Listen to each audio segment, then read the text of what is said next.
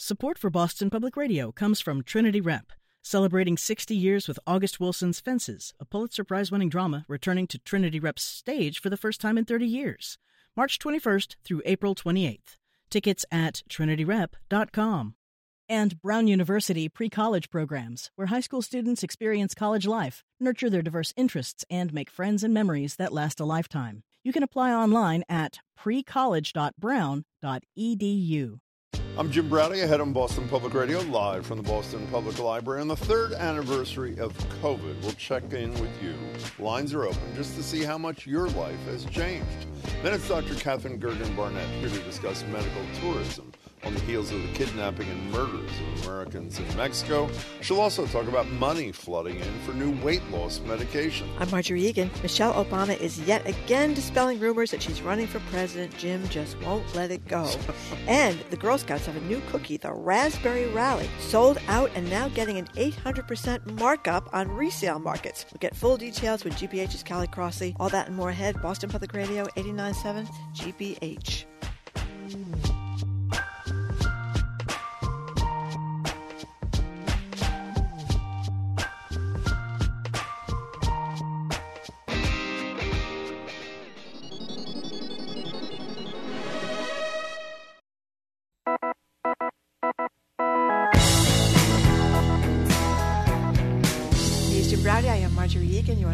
Boston Public Radio 89.7 GBH. We are at the Boston Public Library as we are every Friday, and we are streaming at facebook.com slash GBH News. Hi, Jim. Hey there, Margery. How are you? Excellent, thank you. So today marks three years since then Governor Charlie Baker announced a state of emergency for COVID 19. It was one day before the World Health Organization declared a global pandemic, an acknowledgement that the virus would change everything for everyone.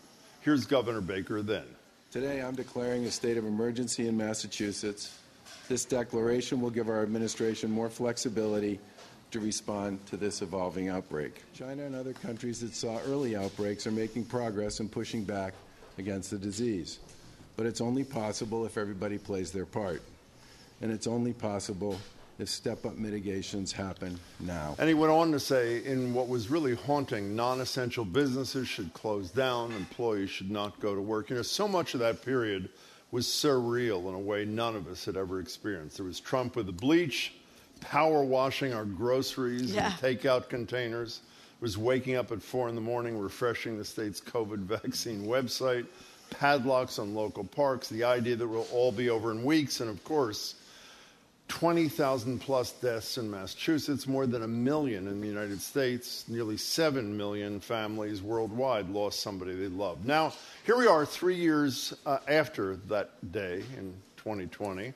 Where were you then, and where are you now, and how are you changed as a result of these three years? The number to call or text is 877 301 8097. You what I looked up this morning? What?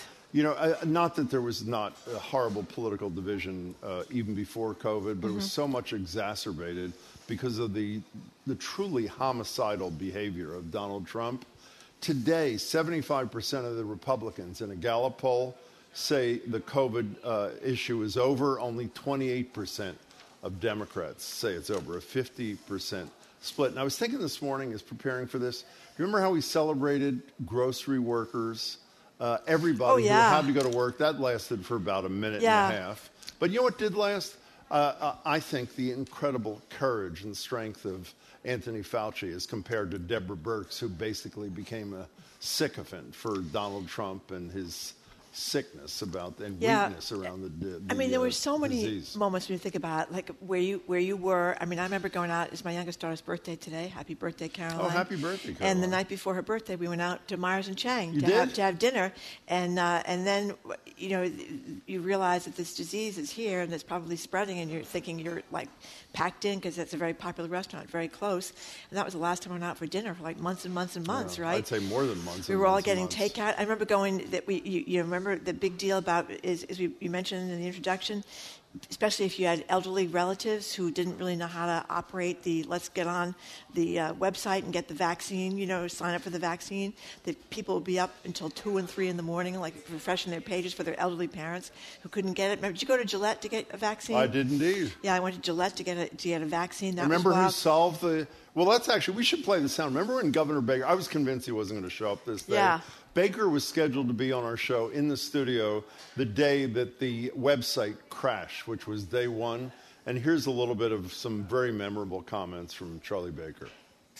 My hair's on fire about the whole thing. I can't even begin to tell you how pissed off I am. And we know how important it is for people uh, to have it fixed and to be able to access all those new appointments that went up on it. People did a lot of work preparing for this, but clearly they didn't do enough. And I, you know, by the way, I really had He to compliment him for furious. showing up and the honesty. Yeah. And then, obviously, local Moderna, Pfizer, CIC that uh, ran a lot of the sites. They really Yeah. did remarkable work. And Baker, for the most part, did some pretty remarkable work too. And then we had the two mothers that were out on maternity leave that came up with the fix for the WAC vaccine website. About how to get appointments. That made it easier for you to get an appointment. Then there was the big debate. Do you laminate your vaccina- vaccination card? Do you not laminate it?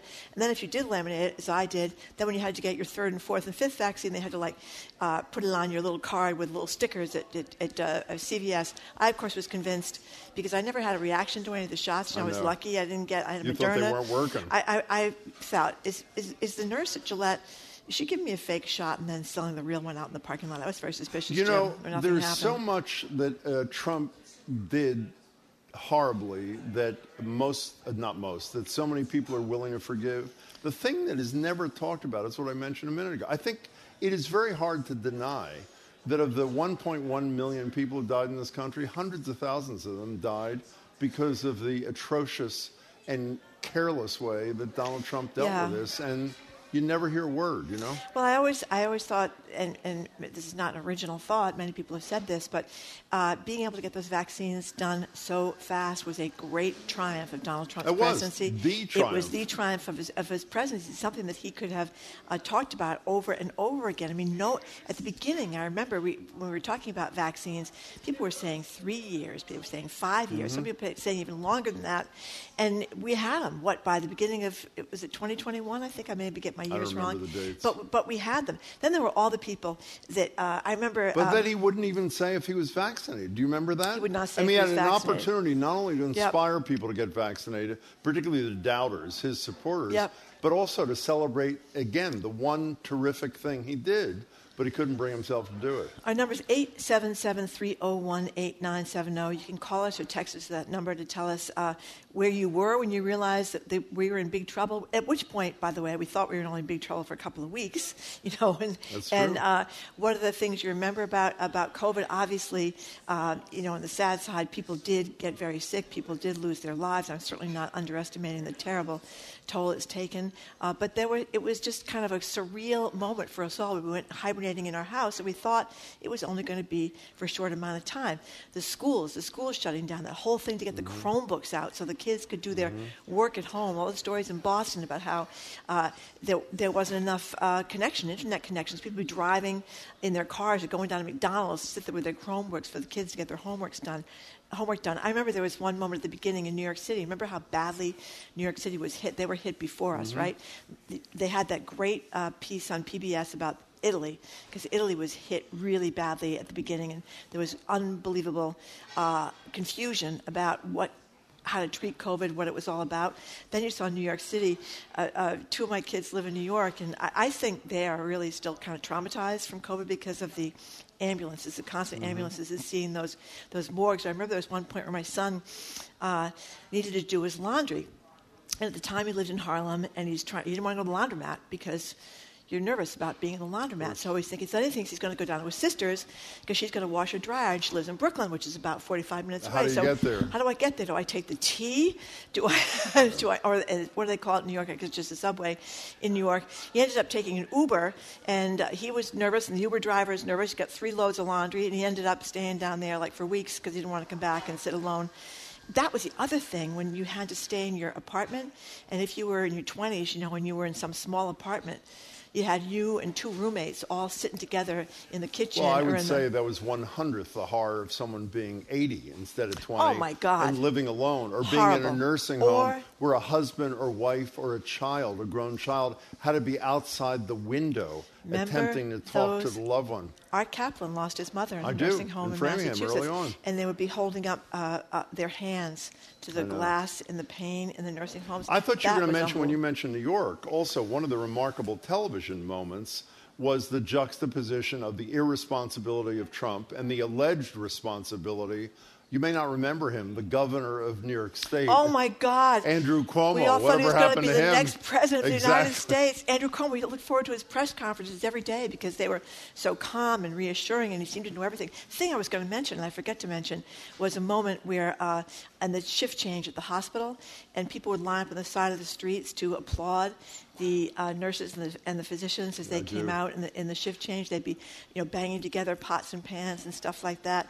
Um, sadly, uh, I think for teachers and for nurses and for people in, in medical care, the pandemic has had a huge toll, an exhaustion toll in a sense that um, We just talked the other day. One in four doctors Mm-hmm. in this country say they're going to leave the profession within two years. What are there, 20,000 vacancies in the healthcare system in Massachusetts? You know, Donna, who's watching online, I don't know if she tweeted or whatever, said, I was never so happy to be a shopaholic, had enough supplies and food for months, including toilet paper. Toilet paper. that oh, the, the, run on toilet paper. That was unbelievable. Kevin from South Boston says, I knew COVID was going to be a huge deal when the South Boston St. Patrick's Day parade was called off in March of 2020. That is a great one, Kevin. I mean, because we didn't know at that time that outside was, was better than inside. I mean, it's so much confusion. Remember, we would come in every day to work and we'd be, uh, and John Park, John the Claw Parker would be helping us. We'd clean off the counters to the desk. We'd clean up the microphones. Because we didn't know how it was transmitted. No, and we were thinking, am I far enough away? From, are we far enough away from each other so we won't infect each other? The ignorance, or not, I shouldn't say ignorance, but the we didn't know much about anything. You know, before, before I get to the calls, Yeah. one last thing. I want to give Biden credit. You know, after having described, and I, this was n- intentional, Donald Trump's behavior is homicidal. When Biden in that inaugural week did the tribute to the people who, a million That people died in this country, more than 20,000 in Massachusetts alone. And the fact that he did just that little thing that he did that recognized the pain that so many families suffered as a result of this nightmare, I thought was a really loving, important, and long overdue thing, and good for him for having done it. 877 301 8970. Three years since the emergency declarations of COVID. Where were you then, literally and figuratively, and where are you now? Where do you want to go, Margery? let's go to uh, Sarah in New Hampshire. Thank you for calling, Sarah. Hi, Sarah. Hi, guys. Hi. Thanks for taking my call. Sure. Um, so, three years ago, my daughter was four at the time in preschool. In early February, my best friend and I were always talking about how scared we were of what was going on with this random virus. And we were just baffled that no one else was nervous about it. And I actually went to the grocery store and stocked up on food for my family because I just had a feeling a lockdown was inevitable. Wow. And so it was this week that I went to my daughter's teacher and said, you know, I think I'm going to keep her home. I just don't think it's best for her to be at school right now. Can you tell me what her schedule is like so I can try and replicate it at home? And her teacher said, you know, the best thing for her is to be at school. That's the best place for a hmm. child to be. And I said, well, I, I'm just going to keep with that right now.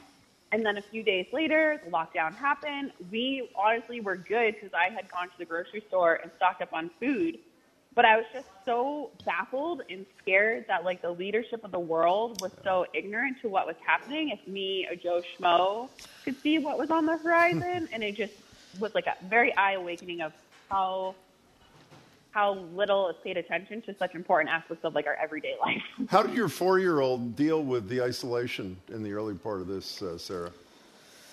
she had a really hard time because she's an extrovert and she loves being with people and being home with two parents that were also trying to balance working from home was really really hard i was lucky to work for a company that was really supportive of families but it was a really hard time Sarah, thanks for sharing your experience with us. We appreciate it. And if I had said to you a year ago, Margery, that huge percentages of people would not only be returned, not returned to the office after three years and probably never return to the office more than a day or so a week, you would have said it was crazy, right? But Yeah. that's the permanent condition. No, right? absolutely. I'm getting I'm getting some uh, text too from people that are, uh, are uh, physicians or RNs who worked in Mm-hmm. the hospital, and talking about how horrible it was at the beginning uh, when they were watching people lose their lives. And remember, they were debating if you should be better off putting the ink, the, uh, the the ventilator.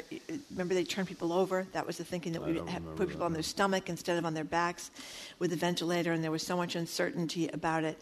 And uh, this particular person, this uh, Jeff from Boston, is saying uh, many healthcare workers now feel forgotten, yet they're still reeling from the trauma they went through uh, during the COVID thing. He said, um, You saw the humanity at its best and at its worst. You saw doctors and RNs uh, to cleaning staff at the hospitals report every day and risk their lives to take care of Do you remember what you said almost every day on the air in terms of what the news was showing and what they weren't showing and what they should be showing? Well, I, I often thought that if the beginning of this, uh, we showed very sanitized pictures, Yeah, we, we showed people on ventilators, but I- I remember at the time getting texts from nurses and physicians and saying that people gasp for breath. Mm-hmm. And that if you saw that and you saw what actually happened to people that lost their lives, there would be a lot less debate about whether we should get vaccines. And I was sorry we didn't do that because I think I think you're right. when you see that, like when you see right. these horrors of other things that happen, it really uh, brings it home what you were what you were facing. Anyway, Susan from Marblehead, thank you for calling. Hello, Susan. Hi, guys. No, Margery, I was just, I wanted to uh, tag off of that, what you were just saying. It just came to mind. I have a different story about my situation, but the, the, the way the news was- kept showing everyone getting the needles, the needles, the needles for the vaccination, I was like, why are they doing this? People who are afraid of needles are not going to go get vaccinated. Yeah, you know, I was like, let's, let's show, you know, exactly what you were saying. Um, sh- they could have shown the stickers, Susan, that we were all get get after our little. a- lollipop. yeah, exactly. Um, but I, I was in Manhattan for 25 years and I moved to Marblehead and I opened a home decor shop. And five months in, we had to close because of COVID. Yeah, Um, and I, I, sure, that was tough, but at the same time, I was counting my blessings because I had so many friends in studio apartments in New York City, and I have friends that are physicians and nurses and what they've gone through. But um, I remember the moment where Baker said, like, all non-essential, and I was like, okay, so I just put my life savings into a, you know, a silly business of home decor and interior design, and, and had to close our doors. So we tried to change gears and uh, started working to try and raise money for families and get our uh, our website going. And um, I remember people saying, you know, I got out of New York City just in time, and I, I kind of felt like I did. I could sit in my backyard, and I talked about Yeah. New York City, and stuck in their studio apartments, and it broke my heart. And um, Susan, were you able? people- Were you able to uh, redeem your business? Were you able to go back to it after COVID, or no? Yes, I'm, oh, good. I'm sitting in my shop right Good. now by the skin of my teeth, and Marblehead has been very um, supportive of Room Tonic, my shop, and uh, roomtonic.com plug. um, but uh, it's it's it's I, I've been I've been lucky, but I um, it breaks my heart because I'd go to New York City and walk around, and everything's closed. All my favorite restaurants are closed. All my favorite shops, the mom and pops, are closed, and it's um it's devastating. It's heartbreaking. So. Susan, that was a great call. Thank you. Good luck with your business. Speaking of restaurants, I don't know if you heard the statistic yesterday from the, I think it was the Mass Restaurant Association. Only 6% of businesses, uh, restaurants in Massachusetts today are doing, have, are collecting more revenue than they were three years ago. Only 6% Wow. have an increase, and a vast majority are levels lower than when the uh, pandemic started three years ago. So it's not over for restaurants, needless to say. And by the way, if you read, I, I check the New York Times thing every day. I don't know why I do, but I do. Uh, the lowest death numbers nationally every day were in the mid 300s, and last week they were in the mid 500s. 500 deaths still a day. That's close to 170,000 deaths a year still. Now, obviously, most of them are vulnerable people, people, older and, people. and a lot of people thing. haven't gotten the full range of vaccines. Well, the I think it's only uh, thirty percent have gotten the bivalent in terms vaccine. of the uh, right the booster. yeah, and that, that is the beauty of it. That um, I mean, if you are immunocompromised or you're elderly, you have other health conditions. But if you are, uh, if you aren't, uh, if you're lucky enough to be healthy and you get those vaccines, when you get COVID, it's it's not a big deal anymore. What do we learn about this? I don't mean you and me. What did, as a society, I would say virtually nothing. Is that Well, Biden has just cut all the uh, pandemic funding, right? If you, if you want to get if you want to get your if you want to get your uh, tests for free, you better hurry up. 'cause I think they're all done in, in, in May, something like that. You know what a lot of people are testing about? Remember the Clorox wipes? That Of was course. huge. That was huge. I mean, you could you could charge somebody twenty five bucks for Clorox wipes in the parking lot, maybe hundred bucks in the parking lot. We were desperate for Clorox wipes, toilet paper. Remember for why you couldn't get sponges? I do. And you know I what do. else? It's not. How'd you feel when you found a pack of 12 rolls of toilet paper when you ran down the aisle and there was literally one Yeah. case or one package Did you ever steal left? a roll from the men's room at GBH, Jim? Maybe. Maybe. It's very tempting, I'll tell you that. When you couldn't find any toilet paper and you go to the men's room and ladies' room and you see 20 rolls. We called that Well, borrowing at the time. Anybody notice if I just sneak one? Anyway, we're looking back at COVID at the three year mark. Yes, it was three years ago today when things started shutting down. You're listening to 89.7 GBH. We are broadcasting from the Boston Public Library and we are streaming at facebook.com, GBH News. You are listening to 89.7 GBH.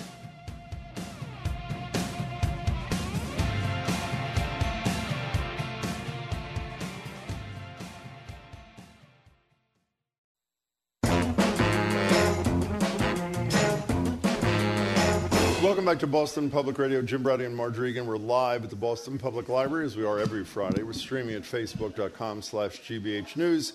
Just uh, us, we're talking about the three-year anniversary of the declaration of emergencies in Massachusetts and around the country uh, because of COVID. Three full years into this, how has your life changed? You still avoiding buffets, visiting your grandmother, going into the office? The number is 877 301 8970. Somebody texted and said, uh, they just visited their kid in Vancouver, British Columbia.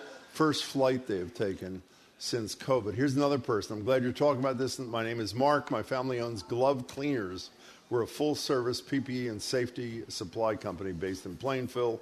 We held a drive through event for Plainville and Wrentham where we gave away over 1,200 bottles of disinfectant to the public because no one could get any. That's right. We suited That's up in right. Tyvek suits and face shields and placed them in people's trunks. No contact, so surreal. Nick from Boston, thank you for calling. Hey, Nick. Hey, how you guys doing? We're good. Well, thanks. Great. Well, I've got a story for you guys. It was Yeah? very dramatic because it was at the very beginning. I'm a working musician here in Boston, Uh-huh. and I my last paying gig was March 3rd at the Marriott Long Wharf, the day of the, the event that spread the. I felt like I was patient zero. You know. What a bio, Oh, you the were a biogen? Biogen. So I was at the Biogen convention at the Oh, Marriott no. Long Wharf, March 3rd. That was It the the first last- super spreader event, and was it Yeah, not? Yeah, and, and, and what makes it even more dramatic is I'm a walking hypochondriac. I was like, yes, I'm like terrified like, to even do the gig because it was already like the other people were saying. I was already well aware of this thing, and and it just it was so ironic for me if you if you knew who I was. The way I, I, I just I couldn't believe it. But the thing that struck me at that party, these are all people from the Biogen convention who are scientists, and they're all in the bar joking about a beer that we don't hear about much, but called a Corona beer. They're like, "Hey, you want to have a Corona?" I remember. uh-huh. I totally yeah, remember and, that. And that yeah. the Biogen convention was was deemed the super spreader in Boston, wasn't that Yeah, the deal? exactly. Yeah, Yeah, oh, yes, yeah, it was. absolutely. We went from one case in, uh, I think at UMass to like, like a, like four days later, sixty people were, were Yeah. taken to, to Beth Israel, and I remember flipping out, trying to call the city, the state, uh, talking about Marriott. The whole the, the headlines focused sort of more on the Biogen convention, but they didn't focus on the fact that the Marriott was probably a like a like a gateway to uh, all because not only was it the Mar- Marriott Hotel itself, but the MBTA. Yep, Um, yep, yep. Right, the ferry. that- Yeah. So, so it's shipping thousands of people a day that are shipping it off to Chelsea and Revere. It was just, it was very traumatic. Nick, Nick, that we're was a glad great well. call. that was for a great call. Uh, Julie from Amesbury talks about the caravan drive-by birthday celebrations. Remember that? Of course. And I remember there were some kids that Oh, they yeah. graduated from high school. What they do is they drive by in the car with their parents or grandparents, whatever. The kid would get out. You know, the, the, the principal or whatever is all covered up, so they wouldn't get any three feet across. You know, hand the kid the diploma. The kid would get back We in had a principal on the show mm-hmm. who was one of the first principals Yep. that organized an in-person Yep. graduation where it was in, in it was sort of a rolling That's right. graduation, X number of people, then why They had to keep whatever it was, six feet distance. Halloween, that was a big yeah. problem. How do you give out the candy at Halloween? Do you just sit inside, let the kids come up and grab it? What do you do about Halloween? That was a big thing. Lots of people saved a lot of money on weddings, though. You'd have those teeny tiny COVID weddings. Like your kid. Yes, and you had to have the little, the little COVID mask, a special bridal COVID mask, you know, with like beaded little white masks everybody wore to the. Do you stop to- think about a million people dying in this country at all? I mean, Yes, it it's horrible. A I mean, million people. and we all know some of them. Yeah. Uh, uh, and and we know people that, that got long COVID, and in some cases still haven't recovered. I mean, it was a terrible, terrible, terrible thing. And you think of the people that died early on because we still didn't know uh, that you know- much about the virus, right? Jamie, can you check something for us? You know, Alex Goldstein, who's a political advisor, created in his own time that fabulous uh, Twitter page, Faces of COVID, where he people send him photographs and a short story about someone they loved who died from COVID, and he he really provided an incredibly important and wonderful and selfless service. I'm curious to know if he's still posting. Faces of COVID was Here's a good one. account. This is from a vet saying this his life has changed dramatically, or if she, I don't know if it's a woman or a man. When 30% of households added a pet, people realize how important pets are to their daily right. lives and struggle to keep up. And the vets had to struggle to keep up with this massive explosion in demand. I remember people were seeing vets were in the parking lot treating the dogs in a lot of cases, and the vet said some people became more entitled, uh, and we were sometimes treated very poorly. Others were grateful. Uh, we were able to take care of them. Uh, but he says, in the aftermath, my conversations with owners about vaccines have changed. People in general seem much more open to discussion around vaccines and are better educated. Don't you remember though what happened with the pets? We discussed this with a lot of vets when the co- when COVID started. Uh, uh, I guess plateauing Mm-hmm. and coming down. Remember what happened? People were abandoning pets. Well, I don't think people that's were going back too much, People were it? going back to work, and the pets were suffering from Yeah. some sort of withdrawal because they had spent the first part of their life. I thought it was the opposite. I thought that was rare. That people were pretty. I don't good. know if that's. A, I don't know. I don't yeah. think you're right, but maybe. Gigi watch, is watching online and says, What'd she say? I have to admit, I miss the lockdown. that was a boon to some people who did like the idea of being by themselves. And it's a boon to a lot of workers who will never, ever go back to five days a week, right? They're going to work at home one day a week, two A days lot a lot of week. people are not going back to work at all. And it's also been a wonderful thing for people who, who do have that uh, opportunity not to work from the office. They can go, you know, take a vacation somewhere and do their work at some wonderful locale and uh, well, it's changed for- your life, has it not? Yes, I, I, I work at home at least. I know. I try to work at home at least one or two days a week, know. Jim. I mean- Jim, of course, is ruining the curve for everybody else because he I'm comes in every single solitary day. 877-301-8970. Susan in Weymouth, thank you for calling. Thank you so much for taking my call. Thank you, Susan. Uh, long time sustainer, multiple caller in. Thank so you. our daughter graduated from the University of Maine in Orono in 2020. She had taken a part-time job in order to um, pay for a trip with 15 of her friends to the Dominican Republic and an um, all-exclusive well, exclusive is little e. Anyways, resort.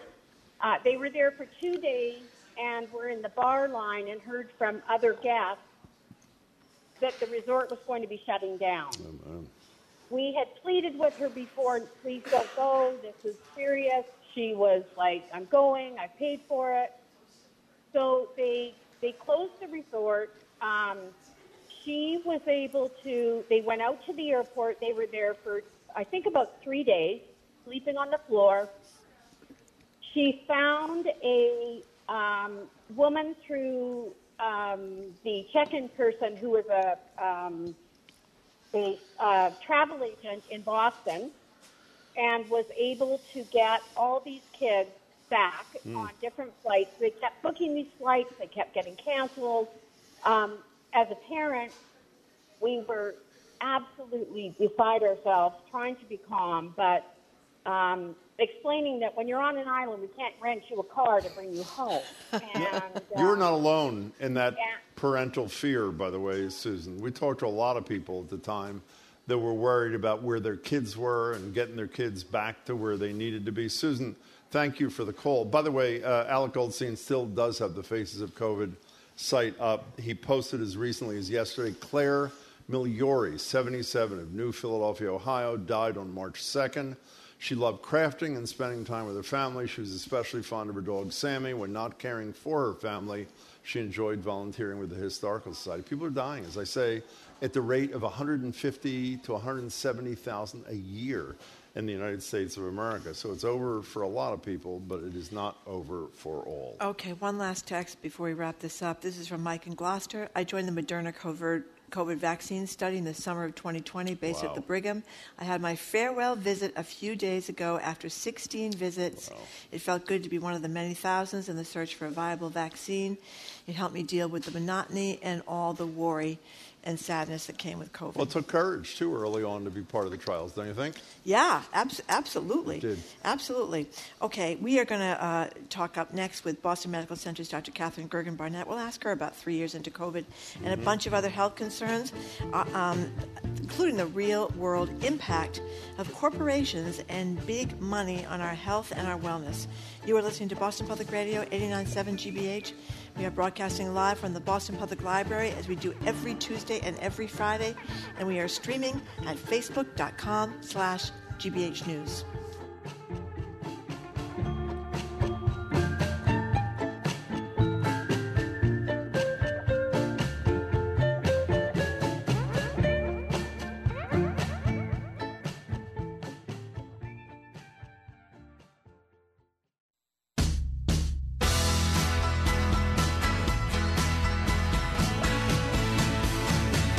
Welcome back to Boston Public Radio. Jim Braude and Margery Eagan live at the Boston Public Library, streaming at facebook.com slash GBH News. We're joined now by Dr. Katherine Gergen Barnett. She's the Vice Chair of Primary Care Innovation and Transformation at Boston Medical Center and Clinical Associate Professor at BU Medical School. Good to see you, Doctor. Wonderful being with you both. Great to have you. Thank you. So, we have been talking, as you heard a little bit of, uh, with our listeners about the third anniversary of the COVID uh, lockdown. And we also mentioned, I think maybe Jim did, that um, in President Biden's budget. It's actually I- you. Oh, okay, I mentioned it. One of us did. One of us did. Uh, that uh, pandemic funding is cut. And I'm wondering, from the medical perspective, how people are thinking about where we are now in Yeah. 2023 and whether we can afford to do that. Absolutely. So I, I think we, we touched base upon this a little bit last month when I was here. We know that a May 11th is when the emergency funding kind of dries out. Um, again, I think that we're very blessed to live in a state like Massachusetts where a lot of those benefits will continue to be covered. Um, we do know things like SNAP benefits and many other pieces which are critical for families, especially those who are marginalized already, um, will be impacted. I think the big thing is thinking about how do we make sure we do not move funding off of learning again and, and concretizing whatever we have learned over the last three years in terms of thinking about public health investment, long term strategy. My, my concern, and I know part of what we're going to talk about today, is that we're just going to go on to the next health topic, the next hot button, um, and we're going to forget everything that came before um, now that the funding is dry. Well, by the way, I think that's happened without belaboring Absolutely. it. The uh, as recently as a few months ago, Joe Biden, and I'm not blaming him, as I'll explain in a minute, was talking about extra tens of billions to be prepared for the next pandemic. Not to mention making sure we fund whatever additional shots are necessary. Virtually none of that money's in the budget, as Margery That's said. correct. And in defense of Biden, it's not in there because he knows he has no chance of getting through the Republican House of Representatives, which is this is I asked Marty before, what did we learn from this? The answer is our leaders, Yep. at least enough to stymie any progress, learn nothing, which is really Yeah. frightening for Yeah. not only real people, but people who do what you do for a living. It's got to be horrible. Yeah, I mean, I think again, it's sort of uh, the fatigue of trying to fight a Republican agenda around this is set in, and I think the fatigue around um, people and and sort of all of us um, sitting down and saying, okay, How do we have the real hard conversations about what happened? Um, that being said, I will say that people are more expert about their own health and the way that things spread Oh. um, than they've ever been. I've never been contacted by news outlets to talk about, you know, whatever um, gastrointestinal virus is going around, which has always been here every Well, year. And I'm saying, well, what, what's news about that? But everything is news. So, um, you know, I don't want to um, kind of make make everything a hot button issue, but I do hope that people kind of keep that piece involved. But to your point, Jim, I do think that there is a real issue um, that will need to come out and will need to be a major focus of Governor Healy as we march forward and think about what do we think about when we think about health? Is it just medicine? Is it just healthcare? Or is it actually working with the new climate chief and thinking about how climate and health are interrelated and how do we work together? Well, not only uh, Governor Healy was with us about a week or so ago. I mean, she spoke Yep. to a lot of those things and seems to be where you would like her to be. We'd all like her to be. Not to mention one specific, this uh, uh, replacing roughly 40% of the SNAP benefits that will be lost for at least a few months. I think she used it. Uh, used the expression an off ramp. I mean, Yes. not saying it was a great That's thing, correct. but at least cushioning the Yeah. blow for low and moderate income people who Yeah. become totally dependent upon nutritional food and Yep. funding from the government. We're talking to Dr. Katherine Gergen Barnett. I know we, we want to get to co- talking about corporations and health, but I, and may, there may not be a, a, a link here. But I do want to ask you about this um, so-called medical tourism that we've Yeah. all learned about this week. When Yeah. these, uh, these four people uh, went to Mexico, I, the mother was hoping to get some cosmetic surgery, and she survived. Another man was shot. Two others were k- killed. Um, but there's been a lot of reporting about all these Americans going on a regular basis to Yeah. Mexico to get uh, cheaper health care. That uh, one example is a tooth implant with an acrylic crown that would cost three thousand four hundred dollars in the United States. Go, goes for one thousand six hundred and fifty bucks in Mexico. Apparently, people are even going there for coronary bypass operations. I'd be scared to death, uh, but they're you know three times the price in the United States. So it's kind of a sad state of affairs, I guess, that people feel they have to go to another country to Yeah. get a uh, an implant.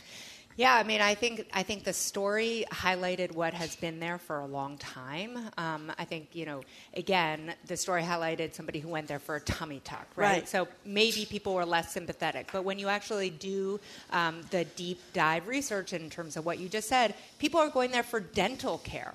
Right? And so this is a fundamental flaw in our healthcare system that people do not have dental care coverage in the same way that they have healthcare coverage. The fact that our teeth are considered separate from our body is unbelievable and actually a very, very difficult thing as a primary care doctor trying to take care of the whole body.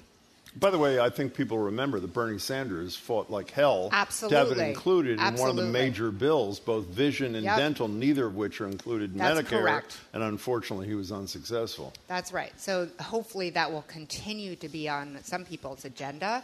Um, and and so the fact is, is this medical tourism thing has been happening, but again, it's thinking about how do we make a lot of money in terms of you know where people in in the example of cosmetic surgery right and the corporation push of having people go to the extreme in this case of bariatric or tummy tucks or things like that what is a tummy When- tuck? okay well tummy tuck is just taking extra tissue and and literally excising it and kind of sewing up But it's that an area. operation where you It's could be- surgical. yeah. It's surgical. And I actually, in my own office, I have had patients come back with botched surgeries from being abroad, and they had not shared with me that they would do it because, you know, part of it is how do we continue to make sure that we're having that kind of transparent conversation that things are really hard to get covered here, um, and how are we going to get better health insurance, and how are we going to keep corporations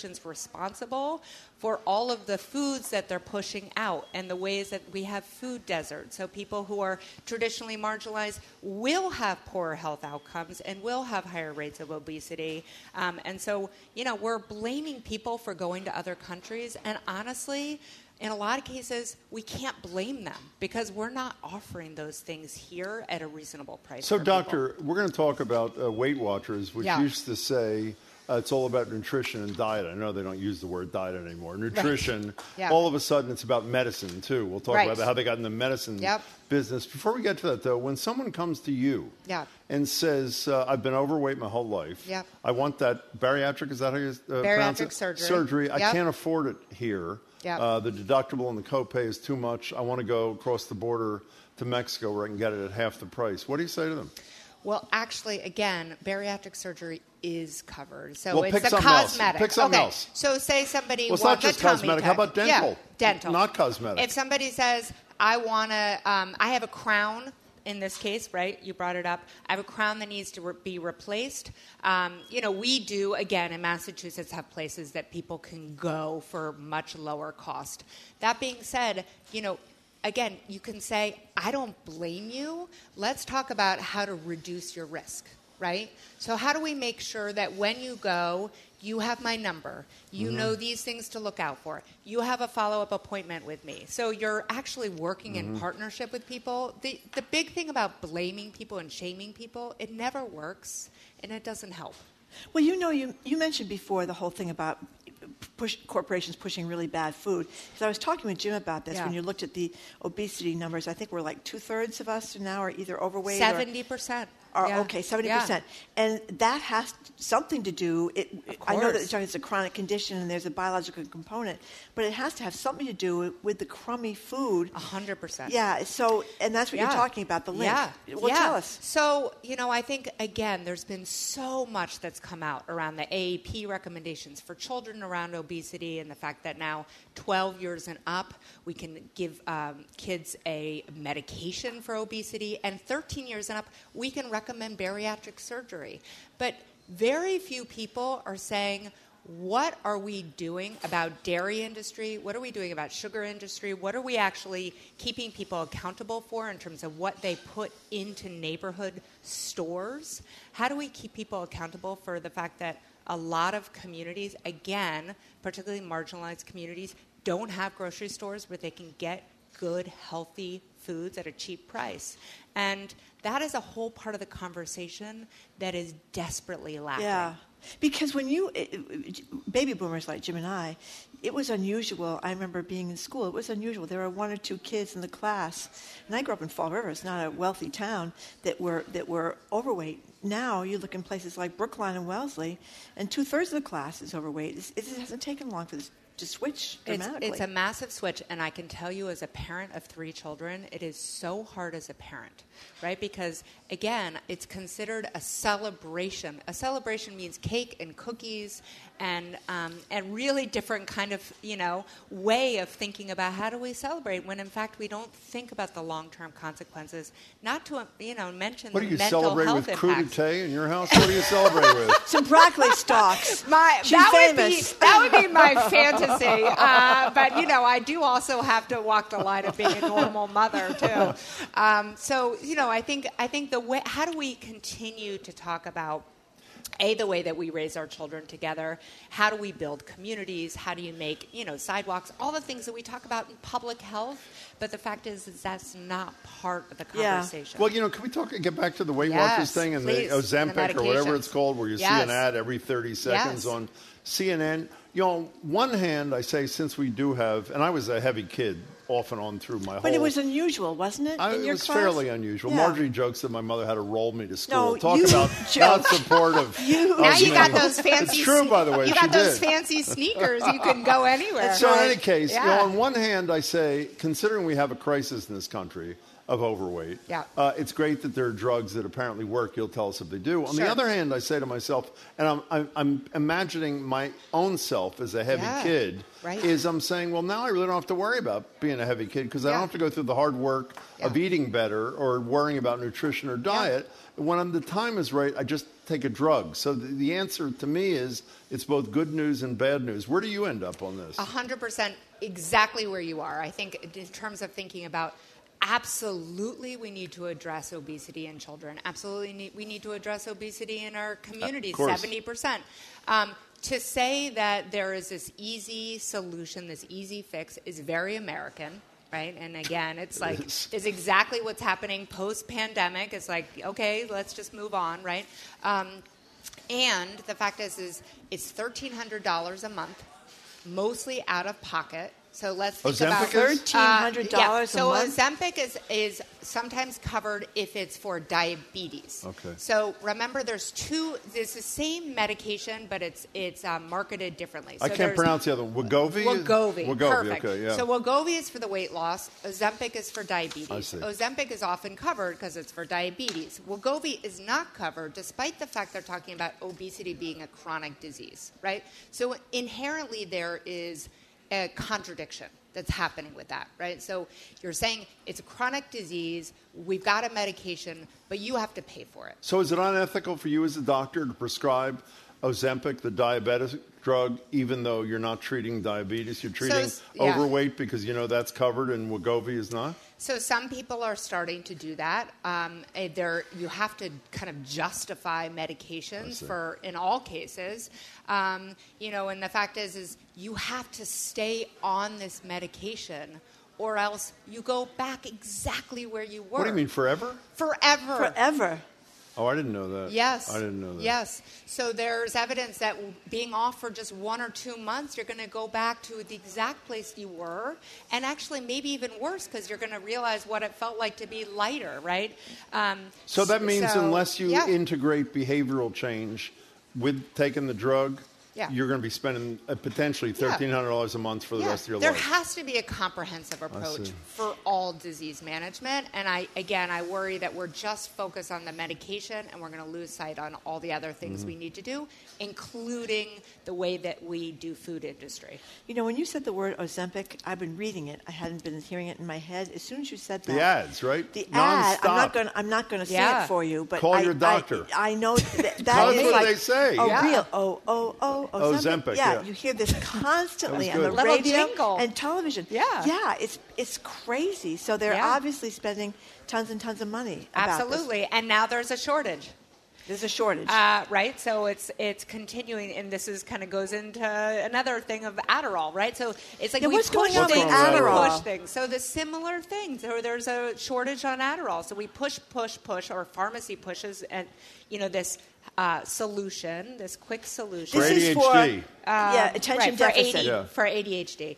And I'm not ADHD is absolutely um, something that you know should be treated, should be evaluated, and again, not at all judging any part of it, but it's recognizing that we continue to put people on medications and then. Um, they're, uh, you know, it's sort of at the mercy again of these pharmaceutical companies, then running low on these medicines, and people then being left high and dry. And this is specifically happening again with Wegovy and, and Ozempic. Well, you know, with Adderall, um, uh, I, I went to, to John Maloney's uh, comedy show. Mulaney. Mulaney, excuse me, a couple of weeks ago, and he was apparently Yeah. one, on one of the many medications he had when he arrived at, at rehab. It was very, you know, the, do you have any drugs? No, I don't. Yeah, they open his pocket, and Right. he's got cocaine, yeah, yeah, he's got heroin, he's got like a, you know, Right. a pharmacy in his pockets, and the other drugs was Adderall. But Adderall's an upper, right? Yeah. And lots of people that may not have attention deficit disorder Yep. stand on it because it's an upper, and Yep. you lose weight. You lose weight.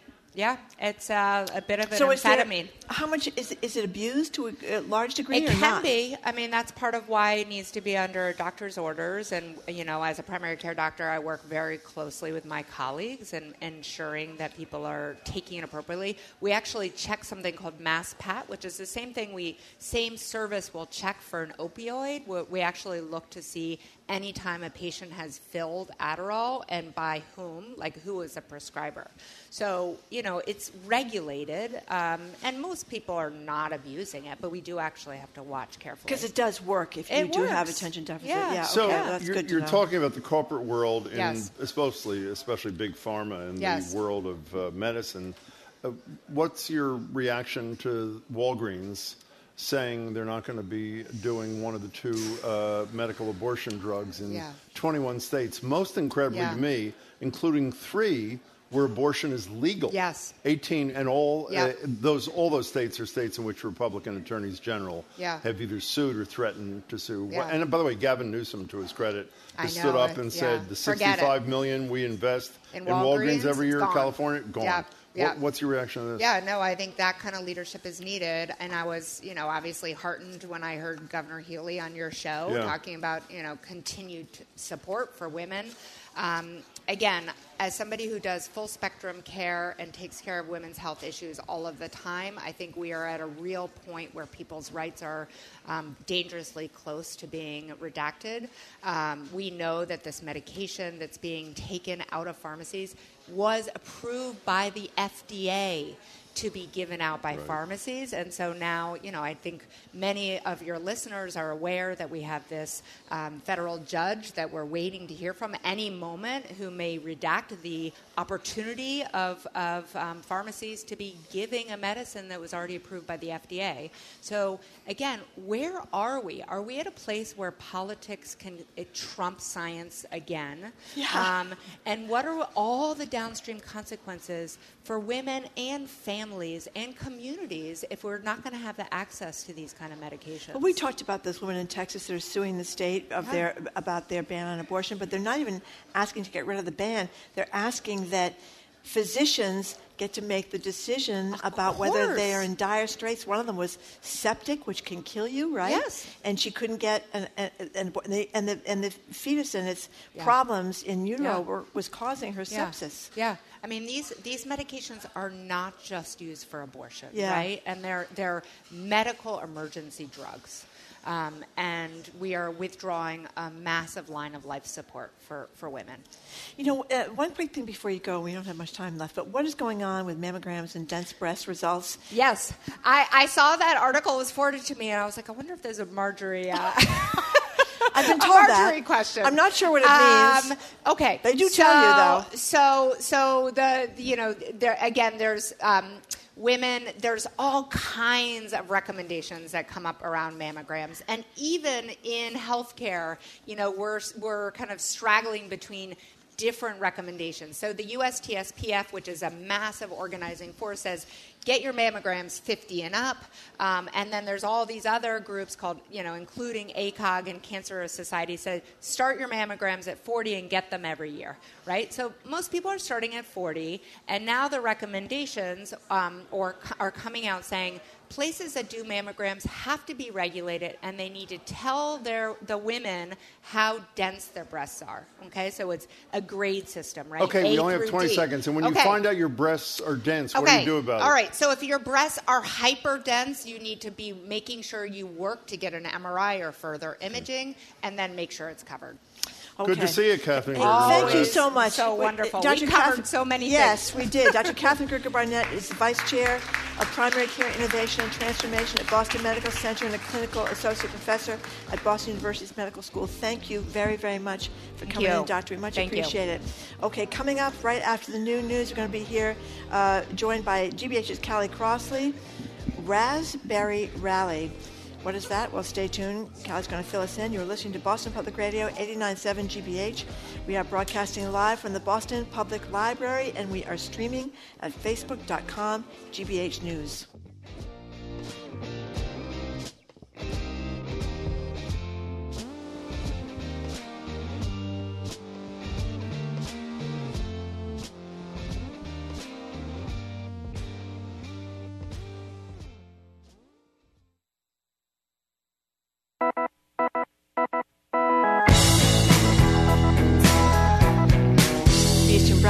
Margery Eagan. You're listening to hour number two of Boston Public Radio, 89.7 GBH. We are broadcasting live as we do every Tuesday and every Friday from the Boston Public Library, and we are streaming at facebook.com slash GBH News. And we were supposed to have said, Margery, which we What? failed at uh, starting at 11 o'clock on Tuesday when we're here. The mayor is with us That's for right. Ask the Mayor. This coming Tuesday, Mayor Wu will uh, join us. One other thing I want to say uh, in the 1 o'clock hour, like we do every Friday, we have live music. Yep. This choral group, Great. Coro Allegro, was supposed to bring five or six members of the group. There were 23 of them just Yeah. rehearsing, and it was spectacular. So if you're anywhere near the library, I would suggest if you need a little bit of a lift, you just come on by. In any case, uh, where are we? Oh, we're joined now by GBH's Callie Crossley. Callie's the host of Under the Radar with Callie Crossley, which you can catch Sunday nights right here on 89.7 at 6. She's also the host of Basic Black, which airs Fridays at 7.30. You can also hear her Callie commentaries on Mondays for GBH's Morning Edition. Welcome, Callie Crossley. Hello, Jim. Hello, Callie Crossley. Callie. So, uh, Callie Crossley, as you know, uh, Jim Braude has been insisting for months now Yep. that Michelle Yes, he Obama is going to be uh, running for president. Well, uh, the, May I correct you to begin with? It's not months, it's years. Years, okay, I suggested years. she was going to be the nominee in 2022. the 2020, nominee. Yes. Well, the great Renee Graham, by the way, the, she's going to be joining us on On Monday, yep. uh, because she writes a lot of terrific columns. But and we're going to talk to her about this one as well, Jim. that she says, as Callie has been saying, it ain't happening. Not happening. No. No, it is no, not. No, You No, know, it is not. I, I know that Hope Spring is eternal, but no. Yeah. Um, you know, she's first of all, she's done that a little bit from Yep. the, and so that's enough. But I also uh, keep repeating what she said at a um, Simmons uh, leadership conference a few years ago, in which she said, you know, why is it that we are always looking, meaning we, uh, you know, all of us, looking for her, whoever may be deemed to be the it person or the charismatic person or whatever, instead of looking at people who have spent some time in the trenches, you know, trying to uh, provide great leadership in government roles, who have talent in that arena. She said that's where we should be looking and supporting. She said, you know, I'm all about, you know, obviously because she's got a whole voting thing. I want people to vote. I want people to be excited about, you know, what it means to protect our democracy. But I am not the best representative. Well, okay, she is going to run, clearly. And here's why she is going to run. Uh, by the way, it's a stronger argument than I had two Okay. years ago. Okay. Okay. There is a lot of pressure on Joe Biden because of his age. Right. I know Mm-hmm. people get angry about this. Mm-hmm. The reality is he'd be 86 at the end of his second term. Mm-hmm. With all due respect to a president who's done a lot of good things, is too old. Kamala Harris is not very popular. Mm-hmm. So the question is, if you don't, if Joe Biden is convinced he shouldn't run, Mm-hmm. and Kamala Harris is a losing proposition, according to many, I'm not an expert on that. Two years out, who's the one person could come save the day? Who I would argue has been in the trenches, has satisfied all the criteria that you said she said at Simmons we should be looking for. The answer is there's only one person. It's Michelle Obama. And as I've said many times, I will accept both of your apologies Yeah. when the Yeah. time comes. We're not worried about President it. Obama, Yeah. January 2025. I don't watch. uh, don't don't think it's uh, it's happening. No. Uh, so this a big study about the police in Louisville, and people Yeah. may remember Yep, yep, that is yep. where Breonna T- Breonna Taylor was was killed uh, when she was. Uh, sleeping in her a- apart in her boyfriend's apartment actually, and there was a knockdown, a screwed up warrant that was the wrong person, Yep. et cetera, et cetera. Uh, the young man thought he didn't know who the heck was coming through the door. She was shot multiple times. Well, apparently there is a very bad history in Louisville. Big bad. Yeah, tell us. Yeah, so they just, uh, the uh, Merrick Garland's Justice Department just finished its two year old report because, you know, people have been saying what's going on. So he just finally released it um, and said these three things, which is pretty uh, intense. The Kentucky, the Louisville, Kentucky police force routinely discriminates against black residents, uses excessive force, and conducts illegal searches. Um, in addition to that, the, there was a whole question about whether or not that no knock, quote, quote unquote, no knock warrant, which is what happened at Bre- Breonna Taylor's apartment, was legal or not. Even that one was not supposed to have happened. And They you know, lied. The cops lied to get that's the warrant exactly from a right. judge, That's yeah. exactly right. And so, as we know, they were they were well known for doing that kind of stuff. They were using dangerous neck restraints and police dogs, and they allowed the dogs to bite people. I mean, it's just a bad scene Can you all imagine around. that? I Letting get- I the mean, I dogs just bite can't. I- people? I, can't. I can't. You know. Um, so this has now been documented again, um, as Breonna Taylor's mother said. This is what we have been saying the whole time. And why did I have to lose my daughter for this to be documented? I mean, I just every time I think about her just minding her business in her boyfriend's apartment, as you say, sleeping, and to be shot to death. And of course, he's he was just emotionally A sent wreck. over, yeah, sent over the edge, and he did file a lawsuit against them and won. Yep. You know, so or So- against the city. I don't know. So the reason that that this was on the down low for so long was because this tragically does happen with police departments a lot, or was there some u- Well, this- uh, unusual political situation there? No, no. This is, you know, I want to recall, I want people to go back to Ferguson. Yep. Let's talk about when Michael Brown was killed, his body laid out in the street for hours, Hours. before anybody did anything. And then they went back to sort of look at what was the police interaction with the community. And they were routinely pulling people over because this is how they had built into their budget, if you recall, This is what The the, fines. The fines. Yep. So they just routinely That's right. harassed black folks that. because they built into the budget the fining that they would do of folks. And so this excessive force, all of that was already built into the system.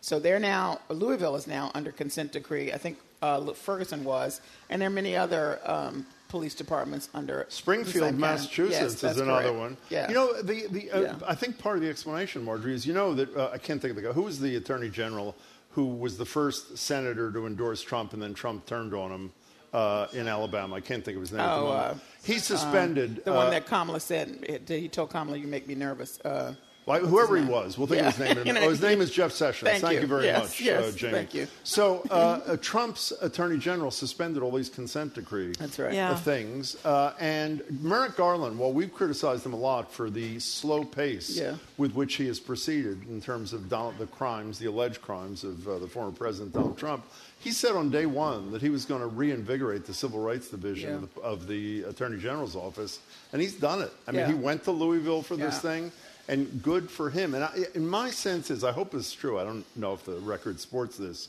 Is it's possible that police departments and leaders, whether they be mayors or police chiefs, who don't play by the rules, who do allow their dogs mm-hmm. not just to bite suspects, but this article says once the suspect is subdued, Yeah. allow the dog to continue to chew on the individual. Maybe they'll worry that they're next. If, if Garland is as relentless as he's been on these things, hopefully there'll be a trickle down effect where there'll be. I, maybe you know, I'm being naive, but I- I, I- hope I there think is. you are. we had the new police commissioner in here, Michael Cox, Yes, this week, I and no one was talking about dogs, thank God, in Boston. But we were talking about the fact that you have bad actors on the police Mm-hmm. department that are fired sometimes once, sometimes twice, Right. like the, the, the gentleman. David Williams. I wouldn't want to call him a gentleman who, Yeah. who beat the commissioner Yeah. uh, uh, back in 1995. Oh, It there is- was that. Was that? Did I have the? It is Williams, right? Yes. Dave Williams. Yeah. it, it, it- they get reinstated through arbitration. So, so uh, this keeps happening because the, the police unions here and elsewhere are extremely powerful. Now we'll see. But you hear what he said in answer to your question? That he supported Mayor Wu's position. Mayor Wu's There's a red line in contract negotiations. Arbitration cannot be in this contract. By the way, in fairness to Williams, I don't think he actually beat Michael Cox. He was at the scene and was one of, I believe this is, can you check that also, Jamie? But uh, was implicated in the beating of Michael Cox Right. in 1995. Well, I mean, uh, so much of the, the discussions we have about these scenarios are the other people who are bystanders who just either say nothing or participate. And, you know, that makes it. Because it's like with bad. Derek Chauvin. I That's mean, great. yeah. Yeah. Or Tyre Nichols. Or- That's exactly right. right. So, it, and, and, and for police officers that are trying to do the right thing, Yeah. the fact that you are penalized for doing the right thing right. by some of these bad actors Yeah. is going to be horrible. Is it- right? Oh, yeah. 'cause- So, I mean, there needs to be kind of reforms. It seems to me all over the place in terms of uh, you do the bad, the wrong thing, you, you get you got to pay for it. Well, it. I don't know. Untangling all of this is going to be a, a long, long term process. But if, if nothing else, and I and as it is, I can't even use the word bittersweet because that's just too small a word.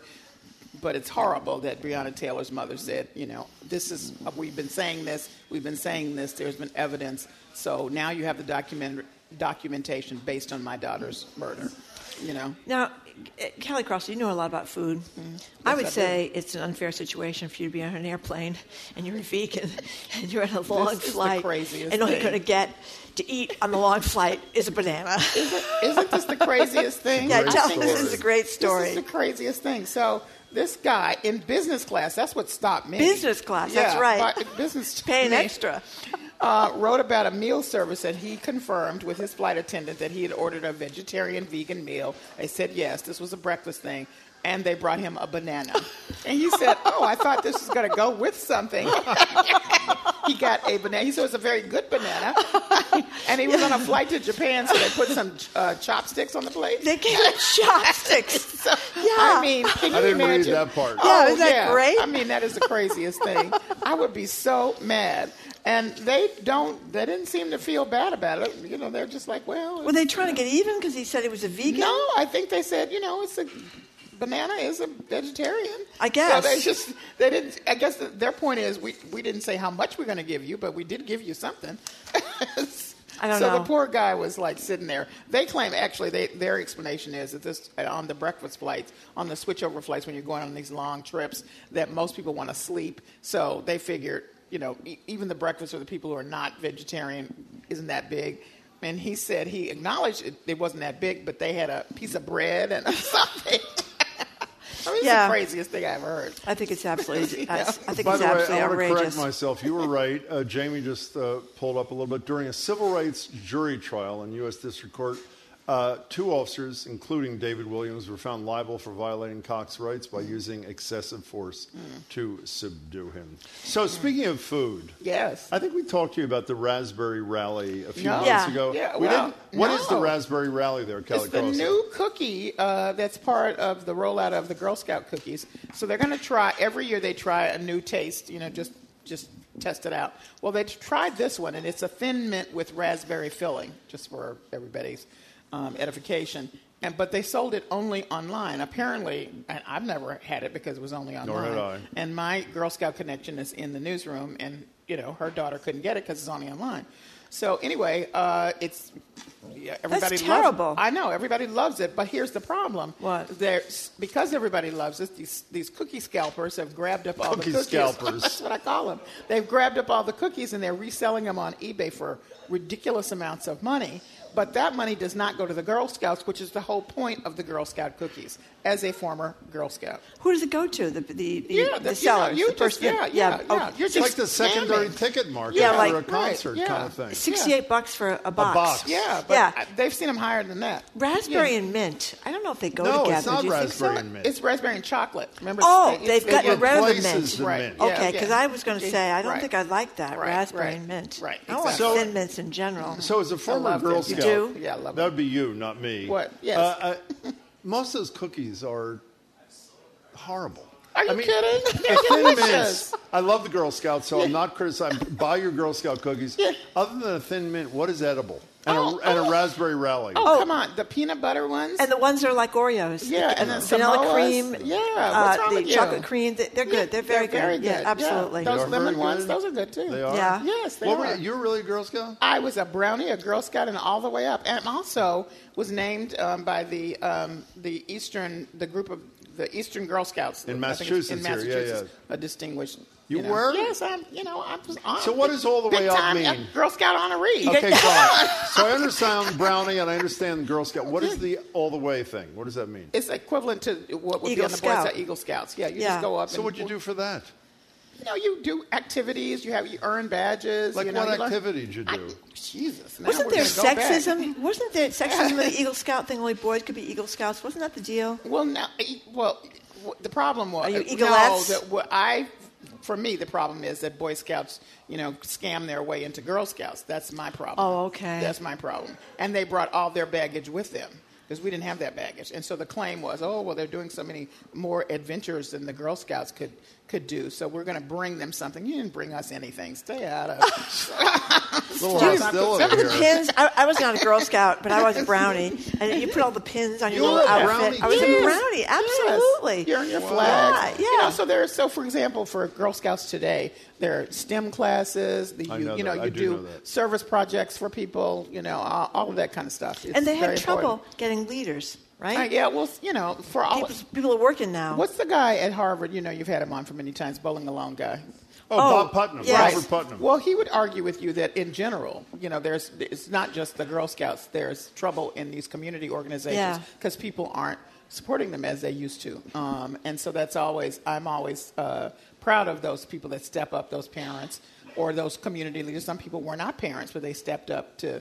To, to do the hard work and it is hard you know wrangling all us little people who are going in various directions Yeah. Um, you know what i mean Uh, I was very proud. Um, you are friendly with his daughter, the Cambridge, the Cambridge Bank people, the people of the bank, Century Bank. Yeah. He was a big deal in the Boy Scouts. Marshall Sloane. Marshall Sloane. The I remember late, going over Marshall to his uh, apartment in Chestnut Hill, and Yeah. on the wall was all were all these awards he'd gotten from the Boy Scouts. Yeah. And he had to be well into his 80s then, and he flew to Texas. To testify on behalf of gay rights and the Boy Scouts, Oh, that's I remember and I thought that was wonderful because there was a big brouhaha about Right. that. Remember, uh, gay gay scouts being Yes. ostracized and something like that. And I thought, look at this guy, 85. Uh, was so Yeah. proud of his service in the Boy Scouts. I mean, when, when done well, it's really well. You know, guess who was in my class of distinguished honorees? Joanne Chang. Really? Yes. Joanne Chang? Joanne Chang From yes. Myers and Chang That and is Flour? correct. Girl Scout. Yes, that's right. There you go. So why there you go. you why didn't you graduate from the Brownies? I don't remember. Something happened. I got in trouble for something. I, I don't know what happened. I, I I, never made it. I didn't fly up. That's what you did, right? You, fl- you, were supposed, you would fly verb? up for the brownies for the Girl Scouts, and I crash landed. So uh, uh, the only reason, the only well, actually, you and Sue O'Connell and Margery are the only people of any interest in the Royals. Oh, well, And- and That's I- not true. No, I'm talking about amongst the four of us. Because Oh. he's, he's on, he was on the bestseller list, The Spare. Yeah, he's on the bestseller for weeks. He might even be You on it who else is on the bestseller list? Number one Yeah, nonfiction this week, Ron DeSantis. Yeah, but I'm suspicious Bigger of than that. Barack Obama's Well, you know why? Because a lot of these conventions, these these gatherings, Buy these of politicians, they buy books. books, Yeah. in bulk, Yeah. hundreds and thousands of books. I, I think it's a bogus number. Okay, so Harry Yeah. and Meghan get evicted from some house. Yeah. That they're not living in Frogmore. anyway. Frogmore. Frogmore. And Why is that a big deal exactly? Well, by their father, by his father. Well, yeah, I guess so because it happened really after the Queen was still alive when they got kicked out, right? I'm Well, not sure. so. Yeah, I'm not I sure. think it's All when the book came out Right, and he was okay. detailing private Yeah, okay. conversations Yeah. with All his right. father He and got the brother. boot. All I can't right. believe I know that. But Yeah. he doesn't live there because it's Yeah. only his place to visit when he goes back. Okay. Maybe Right. like He's for the coronation. right now. in May. But Well, he may thing go in May. Coronation. But there was a whole lot of brouhaha because remember they had it renovated and people thought they were spending Too um, much royal money Yep. to renovate it. Anyway, they kicked him out of there, but they're bringing him into the Buckingham Palace to stay. So when they come uh, to visit, as is expected, they will come for the coronation. They'll stay in Buckingham Palace. That's right. And they're in a suite of rooms that Prince Andrew used to stay in, but he got kicked out of Buckingham Palace. As for Jeffrey Yes, Epstein reasons. exactly. yes, exactly. A So picture wait a of second. him with that very young-looking woman that did not go well for She him. was a minor. She wasn't Yeah. a young looking Yeah. woman. That's right. I'm was sorry. She was a minor. Yeah. That, you are correct. yeah. Uh, so, uh, uh, wait a second. But uh, they haven't even been invited to the coronation. Is that correct? Well, I think they are. I don't know what's going on behind the scenes. The question is, are they attending? So I would assume they have been invited. The oh. question is whether or not they're attending. Well, I I don't think think they were Sussexes. disinvited. Yes. You know, Who are you're- the Sussexes? That's who they are. Right. Oh, that's so- their that's their name. The Harry Sussexes. and Meghan? You know, you're going to go Yes. wild because we're going to have coronation morning, moon, and, noon, and night for like three days. So we have all these pictures of, of, of Charles and Diana, and then the the controversy about the wife, and it's going to go But on. the, I think that the latest news is that their kids are now uh, formally That's right. prince and princess. but why did they? I don't get that. Because Charles had to, because they couldn't do it while the Queen was alive. But the minute that Charles becomes king, then the, then his kids' kids But get if, the titles. but if Harry and Meghan want nothing to do with the royal family, but that doesn't have anything to do with their kids. Well, what, what, what the the kids just are a They're part innocent, of the, Jim. They're part Innocent. of the lineage. So, Archie whether- is that the kid's name? Yes, He's a prince. he and is a what's the other prince. one? and Lilibet Diana is Thank a you. princess. is a princess. Princess. and That's they, right. And they hadn't originally used those titles. In fact, they had said we're probably not going to use those titles. But now, when when uh, it became clear that you know uh, Charles was going to be king, now they're using the titles. Did you read they had 775 rooms in Buckingham Palace? Yes. That is one big place, I would Yeah. say, correct? Well, I mean, you know, I've stayed at Windsor Castle. And You have? Yes, Oh. I've told you all this. No, no, you you have not. no, you haven't. How did you get to stay at Windsor Castle? All the brownies were staying there, and then the Girl Scouts. They all got to stay at Windsor Castle. Not in the pl- not in the part where the queen was because it's huge, you know. So there's a part where you know their groups can stay and conferences or whatever. I so didn't I was, know that. Yes, I was in a. I was now. You'll love the title of this because everybody who was with me in the session understands I struggle around this. It was a session about forgiveness. Not, Let's just not say your, that at the end of it, I didn't come out. so, so, so was it spectacular and elegant? Yeah, yeah, and- because you know all the food, everything is grown right there. It's all you know. And what was really great, the most, the, the best experience is when people would come to visit Windsor Castle and they would close the gates at you know the end of the day because it's time for visitors to go away, and we'd be inside. So I just like to be inside watching all the visitors. you can wave to So people what I outside. the rumor I had heard is when you stayed at Windsor Castle in those days, when you were paying your room fee, you wrote the check directly out to Queen Elizabeth. Is that is that? I didn't have So anything she to do with writing the directly? check. It was very lovely, a lot of fun, and the food was delicious. yeah, I'd like to go to get invited to Windsor Castle for a weekend to discuss forgiveness, Yes. or to discuss, discuss anything for that matter. Yes. What the heck? Yeah, it was really interesting. Is it know. hard to swing the Windsor Castle digs? Well, it, came with the with the discussion group. So, That is great. Yeah. So it was, We're it was doing a quite remote broadcast from there during the coronation. Okay. When I- is the coronation, by the way? The coronation is in May. I think May. it's May 6th or something like Yeah. that. Mhm. Yes. Yeah, Mhm. yeah. Well, that's pretty. I have to say, I was very happy that when um, when uh, Diana, when Harry and Meghan got married, Meghan's mother stayed at Cliveden, which was when I was in college and you did the junior year abroad. That's where we lived in Cliveden on the Thames, and the bathroom was so big in this in this castle that you could fit probably ten people in there, and the bedroom was so big that we had six women or girls, co-eds, whatever you Oh, were, yeah. six Wow. people in that in that room. It was like Yeah, the they high don't- point. they don't live small. They do not live small. They do not live No, small. and, and all the um, the drapery and the and the uh, the armored the guys in you listen suits to of armor. yourself or you're not? I mean, this is unbelievable.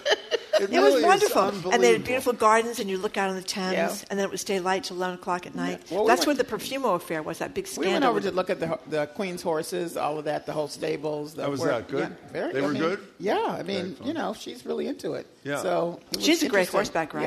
Yeah, Who is? the Queen Elizabeth. She's no longer She's no with longer us. with Yeah. us, so but she was at the time. Yeah. Yeah. Remember the movie The Queen with Helen Mirren? We got into a lot of I her saw horseback riding, and they were out in the in the in the country cottage. Yeah. Well, that's what Windsor, you know, Yep. Yes. is considered. is So can we do a weekly bit leading up to No, the no. what's it called? The coronation? If we Yeah. do a weekly The little coronation. thing updating yeah. people. I don't know. It, I, I can't on. explain it. I probably shouldn't be interested, but I can't help it. I am. I've I not think- read the book. I have not read the book. Harry's John, book. Have you? I, I don't know if you all know that South Park has done this sort of Oh my devastating. God! On they the spare? eviscerated the Yes. two of them. Yes. They the basic theme was. How dare you pay attention to us on our privacy tour? Right. Is that not the thing? And they renamed his book that's, that we know as The Spare uh, as Moi. Yeah. It was well, he probably funny. he probably shouldn't have done it. But it's okay. What are you doing on the radio? Or anywhere for that matter. Oh, okay. Or well- Basic Black? You never tell us about Basic Black. Yeah, Black. tell us something. Why don't you tell us about both? Okay, hold on. First of all, Basic Black is in pledge, so Okay. Nick, calm down. You and, you and Jared. okay. Both in pledge. All right. But for Under the Radar, um, we're doing a pop culture segment um, with my um, folks from Wellesley College and from uh, UMass Boston to talk about a Oscars about the studio that a lot of people don't know about. A24. That's a studio that has funded and backed um, uh, everything, everywhere, all at once. Oh, I and didn't know and about this. Moonlight, they're very stealthy. They're just like under the radar for So sure. to speak, yeah. Um, and so it's a really interesting thing, and they just bought the Cherry Lane Theater in New York. You know, They're Oh. just really expanding their thing, so they're very interesting. Uh, so we're talking about all of that uh, going on there, Rihanna and, and her singing, and whatever happens at the whether Oscar's so white or less white now. And but I'm really excited about. I'm excited about that part, but I'm really excited about the second part because, as you know, the Oscars will be on Sunday. Yeah. So I brought back my. Um, Asian film contributors who are themselves Asian. That's uh, Elena Creef from Wellesley College, who specializes in um, photography and uh, media and women's and gender studies. And then Jenny Korn, who is the founder of the uh, race and tech um, portion, uh, part of the uh, Berkman Internet and Society for, for the Internet and Society at Harvard. Oh, my and so the two- works there, Berkman Klein yes, Center. Yes, yes, the Berkman Klein Center. So she's so the two of them have come. We've been coming together talking about whether or not the impact of these images, positive images from Crazy Rich Asians, as you know, was quite some time ago, would ever lead to something bigger than that. Um, and so we're we're calling this everything everywhere all at mu- all at once with those nominations, the the historic nature of them, um, and just a general uh, recognizing of more visibility of this talented group of people. They've been there the whole time; they just couldn't get any work, and what that means. And uh, it's a great conversation. Fabulous. Great night for it, too. Callie, it's great to Okay, see you. Callie as always. Rossi. Thanks Yeah. so much. Thank, you very much. Thank you. Go Spare. We've been speaking with Callie Crossley, host of Under the Radar with Callie Crossley, which you can catch Sunday nights right here. We should do a countdown. How many days till the coronation? I think it's less than two months, Jim. God. Time to start getting ready. Plan your knows- strategy. Sue O'Connell knows how many days. Okay. Sadly. Uh, Sorry. uh, Under the Radar with Callie Crossley, Sunday nights, 8.30. uh, Oh, 6 o'clock at 89.7. 6 o'clock, that's right. And Basic Black is on pledge. You don't have to worry about that. Don't anyway, worry about that. a new study found that the pandemic and a whole lot of parents misled, you might say, lied uh, to other adults about just how sick their kids were, that they had COVID and they didn't tell. NYU medical ethicist Art Caplan will join us for that story and more. You're listening to Boston Public Radio 89.7 GBH, broadcasting live from the Boston Public Library and streaming at facebook.com slash GBH News.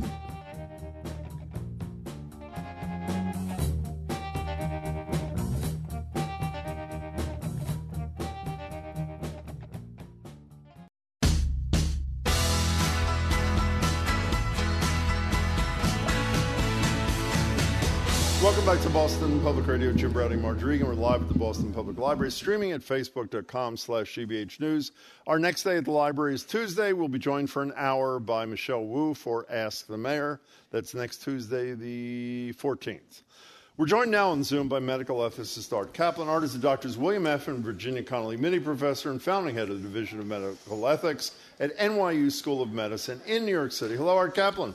Hello, hello. Hello to you. Great to see you and talk to you as always, Art Caplan. We spoke earlier in the show um, uh, uh, about the medical tourism that's gone on in Mexico, which is highlighted in this tragic situation where four people went there uh, to help a woman that was a driver where she wanted to get cosmetic surgery. Two were killed, not the woman, uh, but two of the men in the company who were killed. The third man was shot. And apparently there's lots of Americans that go to Mexico for dental care, for cosmetic surgery, even for heart surgery.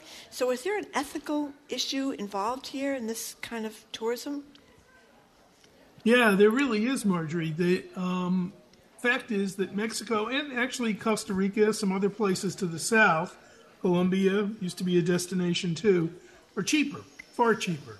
And we, you know, have talked many times about the high prices of American healthcare. So people are going there. One reason is just to get low cost care. I have to tell you, my experience in talking to people who've done it is that the quality of care is all over the place. Can be okay, but often it isn't. Uh, I've talked to people who went there for cosmetic surgery, came back with disastrously horrible results. And by the way, when you come back, it makes it hard to care for you because people here don't know what they did to you there. Oh, yeah. The follow up gets to be tricky. The other business is, you know, there's all kinds of cuckoo uh, things being offered stem cells for kids with autism, stem cells for treating depression, and on and on, unproven.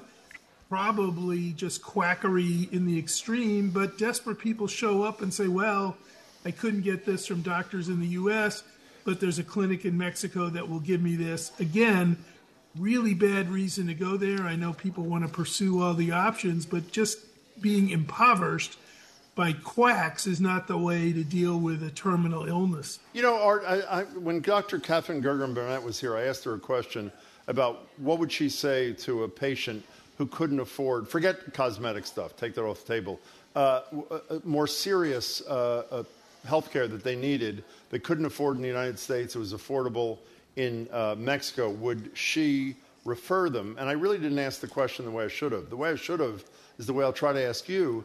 Does a doctor who has a patient sitting in front of them, who, where the patient says, I can't afford the care you tell me I need, does the doctor have an obligation to say to them, it's provided at a lower cost and you should do your research at a lower cost in X, wherever it is? Let's just pick Mexico, or is there no such obligation? I don't think there is. I think the quality of care slips. I'm not convinced that by the time you pay all the travel and the housing and the whatever, you're not sinking some significant resources. I'd rather say, hey, let's see if we can bring this to the attention of your state legislator. Let's see if the news uh, media might take an interest in your plight. Um, there's crowdsourcing that might be done. There's sometimes fundraising assistance that some groups in your community may provide. I don't know about recommending Mexico. I'm I'm leery. You know, by the way, before we leave this, for people who know very little about medical tourism other than this horror show of last week, I think the story we read in the New York Times, the Washington Post said there are more than 1 million Yeah. Americans Yeah. who have sought some kind of care in the last year. A million people have gone to Mexico alone. There are other Yep. jurisdictions where they might go for medical tourism reasons as well. We're talking Art Caplan. Hey, by the way, it occasionally is pronounced that we have the finest healthcare system in the world. You you both have heard that, I think. Yes, we have both heard that. And it's fine if you can get into it and afford it. It's Yeah. not so fine if you have to go cross border or it's mortgage your house or get into medical debt. I Or mean, can't get an appointment. can't get an appointment. You can see all the the real signs that the system is not adequate and is uh, not serving all of the American people, which it ought to do. So Art Caplan, uh, and we are talking to Art Caplan, obviously our medical ethicist. Uh, John. That's why you said Art Caplan, That's I right. think, yeah. That's right. I wanted to see if you were catching. I- I'm paying attention. yes. Uh, John Fetterman, he's the new senator from Pennsylvania. He suffered a stroke during the campaign. There was a lot of controversy about his uh, ability to speak and his ability to uh, answer questions. Remember the debate he had with Mm-hmm. The, his opponent who lost. Apparently, he is suffering from something which is not unusual after a stroke, which is severe uh, clinical depression, um, and he's been in the hospital. He's going to be there for, I think he's going to be there for three or four weeks, At least. dealing with his clinical depression. You talk a lot about uh, uh, having exams for people, physical and mental exams, before they run for high office. What do you think about this situation?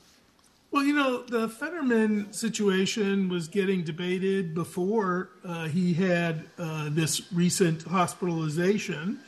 Uh, I'm not convinced, by the way, that the depression is due to the stroke. That's been a story told, but I don't know if we know that. Maybe he's had bouts of depression unrelated to this before. It's been hinted, by the way, that that's true. Um, so I think people who run for high office, given the fact, by the way, that many of them seem to be falling over and banging their heads in different places, um, Mitch McConnell in the hospital with a concussion. Yeah. I, I think Biden was slipping upstairs again He and so was. on. Look, uh, I think we need, and I've only said this for 20 years, an independent commission to at least So evaluate people for executive office once they get nominated by their party. I think we need an independent uh, medical examination, not by the physician of the president or the physician of the senator, but by somebody who's independent. If you ask me, where does it end?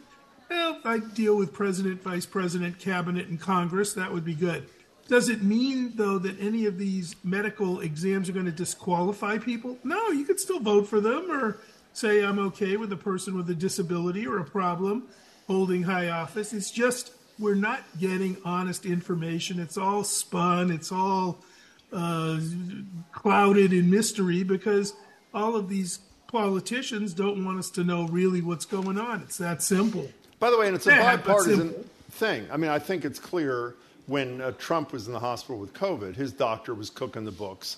I think Yep. that's demonstrated. And Fetterman, when he was running for office, we talked to you a lot about this. Yep. It's clear that they were not telling the whole story. And while I am sympathetic to the privacy rights of anybody, I'm particularly concerned about my own. If you decide to run for one of those offices you just enumerated where you think we have a right to some information, I, I would argue you forego most of those privacy rights, at least as relate to you, not to your family, as relate to you if you want to represent the people of your district or the United States. So I, I am Yeah, I'm, I'm totally really where you there. are. If you have the power to declare war, if you get your finger on the nuclear button, I mean, these are national security issues of major importance to us all. I'd like to know a little bit about the health status, mental and physical, of people in those top roles. Do I think we're going to get it? No, because the people who would have to approve exactly. it are the very people that were trying very hard to hide their medical information. You, you know, Art Caplan, I thought it was very interesting that one of the th- recommendations from his physicians during his so far three week stay in the hospital was to limit his exposure to cable TV, the internet, and social media. So that I guess that says something about uh, social media, et cetera's impact on one's mental health. Well, uh, it would be interesting to have some examinations, perhaps, of Tucker Carlson. Or, Yeah. okay. We're talking Art Caplan, medical ethicist. Okay, so some parents apparently lied about their kids' COVID uh, status. What a surprise. Are you surprised? no, I can answer that very simply. Okay. No. yeah. Yeah, and, and they, the reasons they gave, um, some of them you could understand because peop the, the, they might have been a single parent, someone who couldn't work, wasn't going to get paid, they didn't work, and so they couldn't afford to miss work themselves, and so they sent the kid back to school uh, prematurely. Um, but other excuses that these parents gave were pretty bad. Like, I want to, this was this um, big study that was done by researchers from the United States and British universities, and some of the excuses were, well, I want to exercise my personal freedom as a parent. Um, that's not a particularly good reason, I don't think. Or they wanted their kid to resume a normal life. I get that because we know the kids talking about depression uh, suffered from anxiety and depression the times they were out of school. But one of the other reasons is because they wanted to return to a normal life. They wanted to go to work, for example. Yeah. And so the kids should be in school. I, I'm Yeah, I got I got a little uh, secret uh, solution to this. What? About a little better family benefits, little daycare, Yeah. little ability to put your kids somewhere. I mean, the people can't go back to work because they got three kids at home. They're trying to use school as daycare partly, and I understand they need to make a living. They don't want to want to be able to feed their family. We stink at providing options to uh, single working parents and so on to help take care of their kids. I, I I'm not surprised they're lying. I'm a little sad that they're uh, lying and putting other kids at risk when they send them to school sick. That's really not uh, the way to treat a neighbor. But I know what's going on. We have no safety net like other countries do. I was looking at something, a chart the other day said that, uh, you know, uh, England, France, many other countries have like a month of paid leave you can access, yes. parental leave. Somebody just created like, uh, menstrual leave uh, if you're in a lot of pain and suffering. I mean, we have nothing. So, you know, you get what you pay for. We don't pay for anything. You know, by the way, Michael Moore, was it Sicko? Was that the name of the movie that did Yeah. this? Michael Moore did a spectacular job years ago, maybe seven, eight, nine years ago, with a film talking about how other, particularly Western governments, care for people, particularly when you have a kid, for example. Do you remember when that they were in that little boat with Michael Moore Going to trying Cuba? to get to Guantanamo, Yeah. so he could get into Guantanamo, so he could get medical care that he couldn't afford. We're talking to Art Caplan. I Yeah, I, I have to say, Jim, by the way, every once in a while, when you're talking about giving advice to someone who can't afford care, every once in a while, somebody commits a crime so they can get into a prison so they can get care. I've seen it. I have I've read about it too. Speaking of read about it, Art, I know you'll have limited time today. The headline in the Globe the other day, a story by Jessica Bartlett, was a bacterial infection killed three patients at Brigham and Women's. Here's how it got in, and you can talk about this as a water uh, issue. I, I have to say, and I didn't have time to do the research this morning. I was mentioning this to Margery and Jamie. I don't recall having heard about. This is 2018, by the way Right. four to five years ago. Was this public knowledge? Not the cause. I know the the the uh, finding of the cause is brand new. Did we know about these bacterial infection deaths? I certainly didn't. I've heard about Legionnaire's disease. Yeah. Remember that was Yep. getting in the water supply and filtration systems of a lot of older uh, hospitals, uh, and by the way, other buildings too. I didn't know, no, and I'm not sure how you'd find out. It's not like everybody runs around saying, "Yeah, yeah, we got a bacterial infection inside the hospital." We, when those break out, the way we usually find out is when somebody dies from it. So, what ethical obligation, Mr. Ethics, medical ethics, is a hospital under to inform the public uh, as to certain happenings that may affect that potential patient's decision making about seeking care? Well, at a minimum, every year we ought to see statistics on infection rates, on uh, what kinds of safety issues have come up within each hospital. We get all these hospitals claiming they're number one and the best quality and the finest care, but I don't see worked into those reports. And we had the fewest infections, you know, in the area. Yeah, I think that what they concluded there wasn't enough chlorine. Wasn't that one of the I believe things? that was what which, happened. Which is um, the water filtration system or something. Yeah, and it took. They went through this. It was almost like a detective novel. That it, it took. It was a laborious process to find out exactly what happened to this water. Yeah, them quite- anytime they want, anytime they want to solve that, they can hitch up to my uh, water supply in Connecticut. It is so much chlorine in it we can't drink it. But You know, Art, before you go, if we could uh, spend the last two minutes with you, how we started the show, we mentioned that uh, uh, sadly you lost your mother at the beginning of COVID Yeah. in Framingham. Uh, uh, and it, we mentioned to Dr. Katherine Gergen Barnett that it's the three year anniversary, obviously, this week, of the emergency declarations.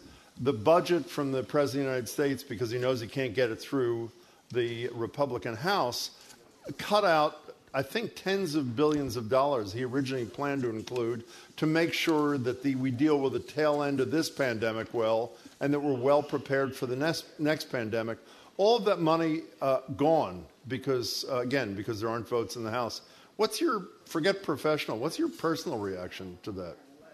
Well, it's almost three years to the day that my mom died of COVID. And just to remind everybody who's watching and listening, um, she died without anybody being able to go in her room. Everyone so was terrified horrible. of catching infection. People were. Tr- my sister was trying to talk to her through the window in her room. this was in a nursing home in Framingham, and um, we have not done what we need to do to protect the vulnerable, the people who are most at risk of these diseases, COVID, flu. We still don't have mandatory masking in all these places. We still have crummy uh, ventilation. We never upgraded. We still have too many people crowding together. Uh, we're not ready for the next pandemic, and we haven't done justice. To, remember, one million people died. It's as if, well, that didn't matter. Why? Because a lot of them were elderly, and we wrote them off. And a lot of Republicans, I have to remind people, did say, oh, they're elderly and they're going to die anyway. Well, you know, the other thing is it's not just a million. As I mentioned this morning, I, I, I don't know why I do this, but every morning the first thing I look at online are the COVID numbers in the New York Times.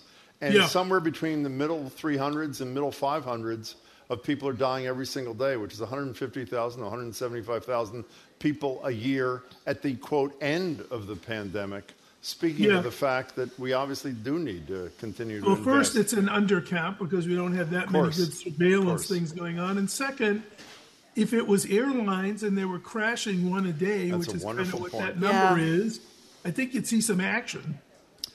Art, good to see you. We know you got to go early today. Take care of yourself. We'll talk to you next week, Art Caplan. Thank Hey, you very much, Art Thank you. Caplan. We've been speaking with our medical ethicist, Art Caplan.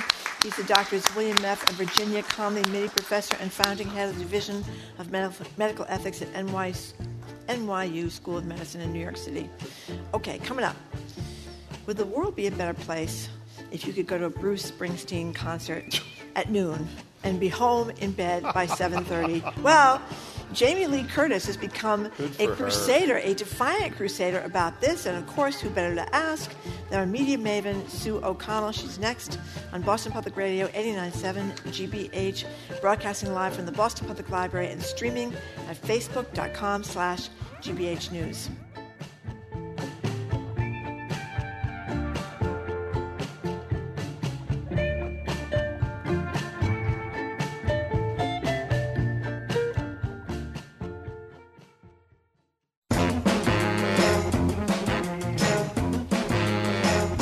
Welcome back to Boston Public Radio. Jim Braude, Margery Eagan, live at the Boston Public Library, streaming at facebook.com slash GBH News. Uh, we're here every Tuesday and Friday. And next Tuesday, the mayor joins us. Mayor Wu joins us. I don't know what time, but she'll be here to take questions and calls uh, on Tuesday the 14th. Right now, here to take on the social norms and abnormalities of the day is media maven Sue O'Connell. The Media Maven is the co-publisher of Bay Windows and the South End News, and the Media Maven is a contributor Current on NBCLX and NECN. Media Maven Sue O'Connell, it is good to see you. How good are day, you? good day. Good day to Hello, you. everyone. Good day to you. Media Maven, it's always good to see you. It's as good we, to see you as as we well. know. Yeah. So, the headlines are all over cable TV. Prosecutors in, in New York say that the criminal charges uh, against Trump are likely very soon. You know, I'm, I'm so sick of hearing these headlines. I know. I mean, they've been going on forever. And this is for the Stormy Daniels case that he paid. Michael Cohen gave her money because uh, she is a adult film star.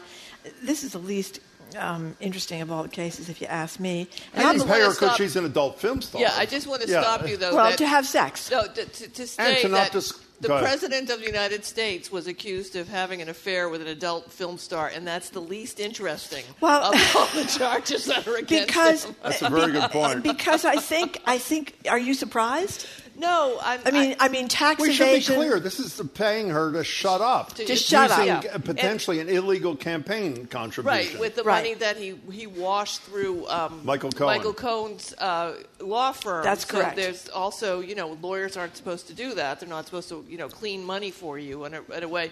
I mean, it. I, I, am with you on this, Margery. It's like I, you, you see these headlines like, "Oh, it's going to be a criminal charge," and then you read deeper, and they're like, "Well, the charge doesn't mean." They're necessarily going to be able to prove it. And then if they prove it, to your your point though, it is sort of the least important, if you will, Yes. of the charges that would be against him. And then you think, well, is this going to be like an Al Capone situation where he finally gets charged, Trump gets charged for something, and it's basically for, you know, hiding a payment, which is wrong and is illegal and should be punished. But when all is said and done, is that what the charge is going to Well, be? Well, you know what the So- other problem? I, I am totally with you. I mean, a, a guy who, in my estimation, after having followed this pretty closely, should be uh, charged by uh, Jack Smith. The, Mm-hmm. uh, well, he can't charge. Jack Smith recommending to the Attorney yeah. General that he charge him for uh, attempting uh, an insurrection, not to mention Mar-a-Lago and everything else. It troubles me not only because it's minor by comparison, not that it's minor, but it's minor by comparison. Two, I didn't understand how how unused this legal approach is. It's Right. a combination of state and federal law. We're not going to give you a headache with it because it gives me a headache. It's a long shot deal. And you know, I asked Nancy uh, um, uh, Gertner, the uh, former federal judge, this couple of weeks ago, when a district attorney on a county level, Fulton County in Georgia, is looking at criminal charges. That one's a real serious one. That one is a serious one. About attempting to buy those 11,000 right. votes in an election in Georgia. An attorney in Manhattan, uh, in New York City, a district attorney, and a, uh, an attorney general are all contemplating bringing criminal charges against an individual. Do they all talk to each other and say strategically, this is the order in which Mm-hmm. we should go?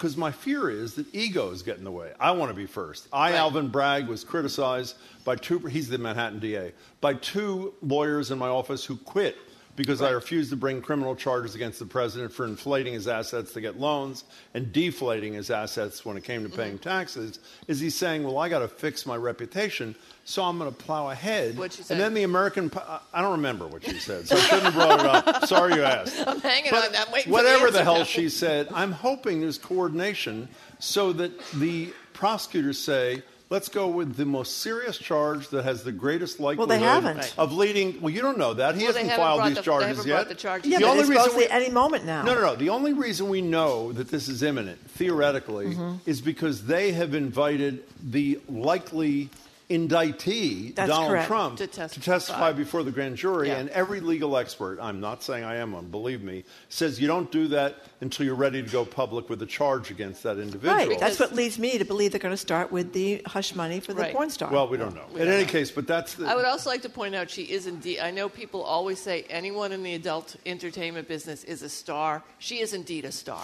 she a is star. a She hot is a ticket. star, okay? What did I say when I porn first Oh my. God, she talk is. show. She should have a talk she, show. she She's is smart. very clever, very clever. funny. I saw her on uh, was it Jimmy Kimmel that where she had all those mushrooms. Yep. Remember that? Yeah, I don't want. I, We better not go into for that. Do you remember for when that, she tweeted in response to one of his critical tweets? She referred to him as tiny. Yeah. that's Yeah. all I needed to hear. It made my day. He you know, calls, he calls of her horse face, and that's the best he can do. Yeah, so there know. you go. Yeah. Speaking of, uh, of uh, Donald Trump's troubles, the other thing, Jenna Ellis is one of Yeah. his lawyers, and I use the term advisedly.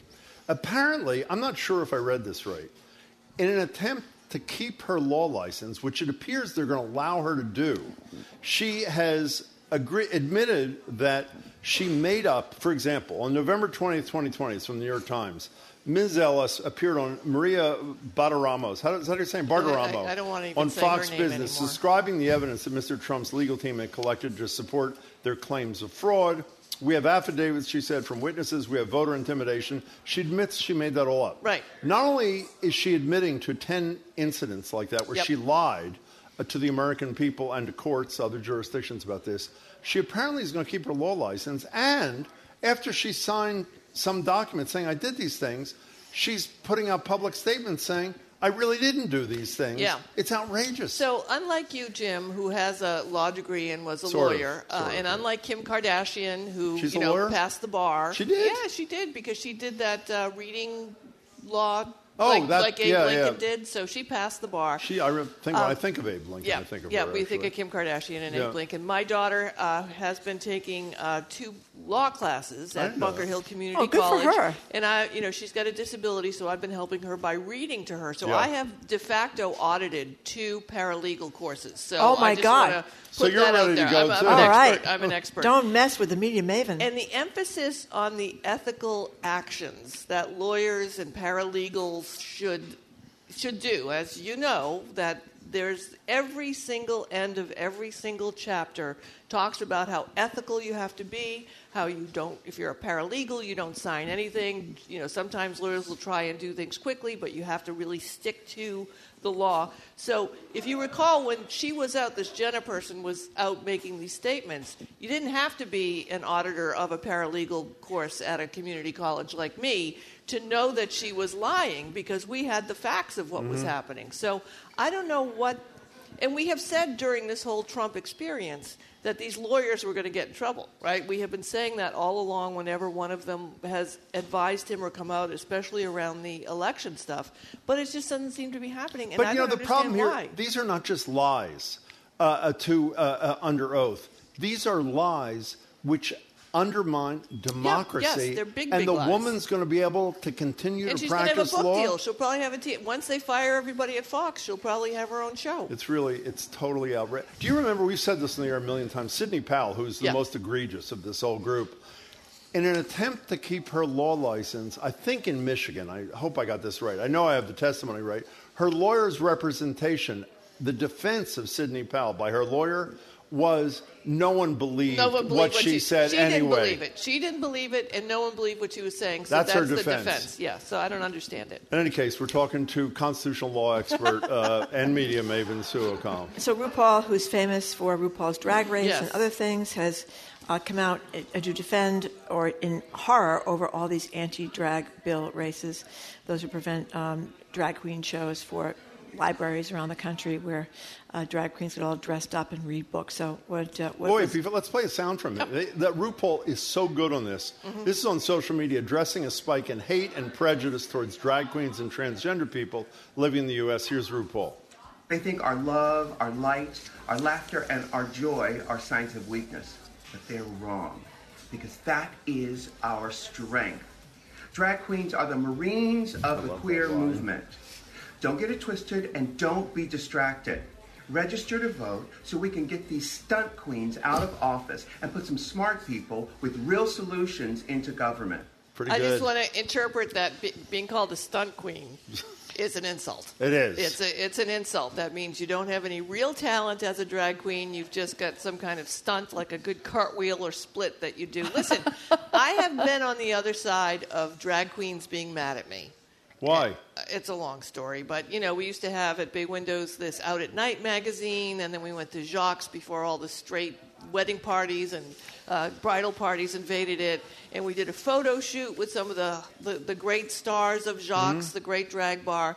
And apparently, someone had promised them final approval, Approval of the photo? and um, which we usually wouldn't do. And the it ran without their approval. And for a good six months, I was the target of a number of on-stage uh, from the drag queens. So Oh, you no. don't want to be on the wrong side of drag queens. Were you a stunt queen according to them? I, I, I can't even tell you what, I what they said, but I, I deserved it, so it was okay. But to RuPaul's point, you know, besides the fact that there are a million other ways that we uh, we in dangerous ways that we expose children to sexualized content on a regular basis, and drag queens are the least. Even the worst thing that you may have seen on the internet is the least. I've seen some people post things from gun shows where you've got women holding guns with um, thongs on and pasties and little kids posing with them. That's okay, apparently. I Yeah. mean, they're not even reading to them, they're just standing there with a gun. And a thong. uh, yeah. So to be um, a drag queen um, and to to be that kind of performer takes an enormous amount of of of courage to do. No, in any circumstance, even before we were targeting drag queens, and now, I mean, you think about the idea of the drag queens being the soldiers on this war. Who is fighting the Nazis right now?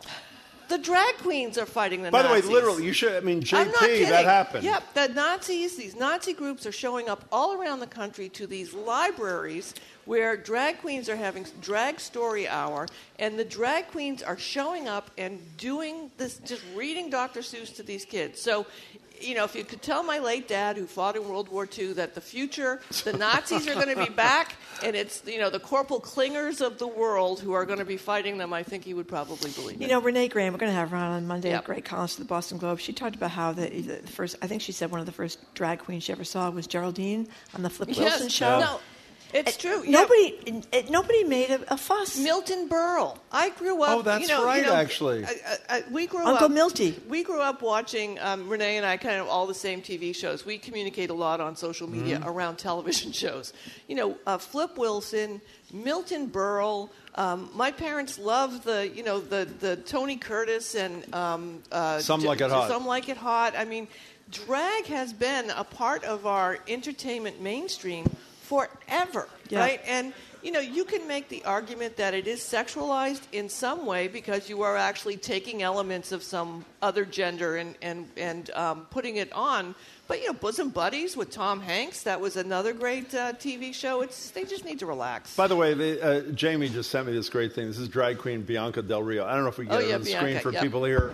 It uh, the, the, the, the the graphic says uh, banning drag queens won't work. The only thing that will stop a bad guy in a dress is a good guy in a dress. so that is, uh, you know, the, the, uh, I don't know who we talked to about this yesterday, but uh, I am. Oh, Chuck Todd. I am really worried that the Republicans are so well organized Mm-hmm. and they have so focused in almost every level of government on the most vulnerable people in our society, trans people, Yep. and drag queens, that I, I worried yesterday with Chuck that Democrats were going to capitulate. I also worry that Democrats are going to engage. Right. Because then this becomes the, The culture issue, war right. issue.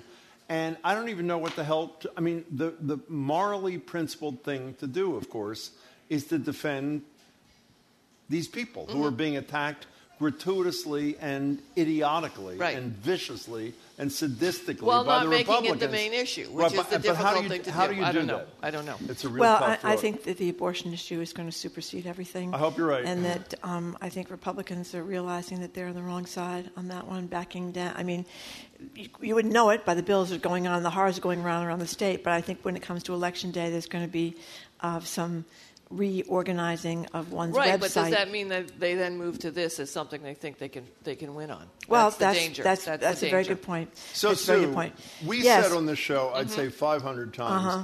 How did Kellyanne Conway and what's his name? George again? Conway. And George Con- how do they live together? with Oh, well. four children. so how do They, they, don't. live together? They, don't. They're Exact- getting divorced. all They're over. near the end of their amicable divorce, according to the New York Post Mm-hmm. and other reporters. As you may know, Kellyanne was uh, Trump's uh, campaign manager Oh, and yes, then worked was. in the White House with him. And George actually uh, was a Trump supporter up until Trump took office. I don't know what he thought was going to happen. I think maybe he thought after he was going to lose, What they was the win. thing that caused him to have the change of heart? It's unclear. I don't. I was He trying supported to, him in he supported him up. yeah. I honestly think that he didn't think he was going to win. I think that George Well. Conway thought that this was going to be a great launching.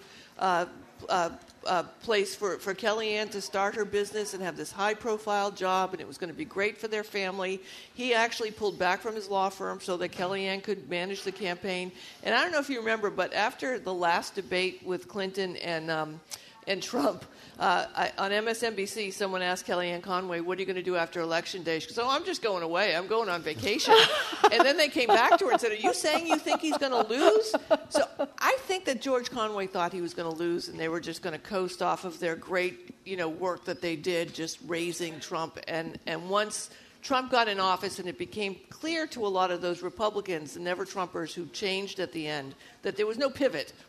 like he wasn't going to get presidential. I think that's when uh, George actually got nervous and concerned about the country, and I think he was right. But clearly, they've had uh, um, issues in their marriage. Is a story um, that uh, Ivanka Trump had given them. Kept giving them Of notes therapists. of Yeah. therapists. Um, certainly, she and her husband Jared must go to a lot of therapists. So let me. Uh, Not know, that I mean, you every, we should all go to therapists. For don't get me listeners of a certain age, during the Clinton years, Yeah. there was a comparable thing, and we interviewed them both on the show.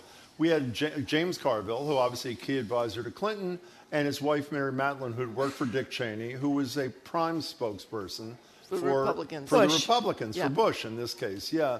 And they were, in my estimation, much more creative, much more entertaining, Mm-hmm. much more Well, she were- was a normal Republican. Yeah, it was about They were great. ideology too. But It why was- did that? I mean, they're great. And because I think it was. I think they both had a. They were both uh, equals. I think in terms of, they of were, their yeah. status in in their parties and in their jobs. Right. They were both super super smart. Super right. smart. Both of them Don't highly forget, smart. it wasn't be- before Trump. A lot of us had uh, families where you know half the Right. people were Democrats, half the people were Right, it wasn't Republicans. vicious Your like- neighbors. Yeah, it wasn't I mean, vicious. Charlie Baker always talks about how he grew up in a house where I think his m- mother was a Democrat, Mother his was a father was a Republican, yeah. or maybe it's the other way around. no, his father was worked for Reagan. Yeah, it wasn't unusual. This is a new thing, It- and and you, you know you, have, you probably know I certainly do.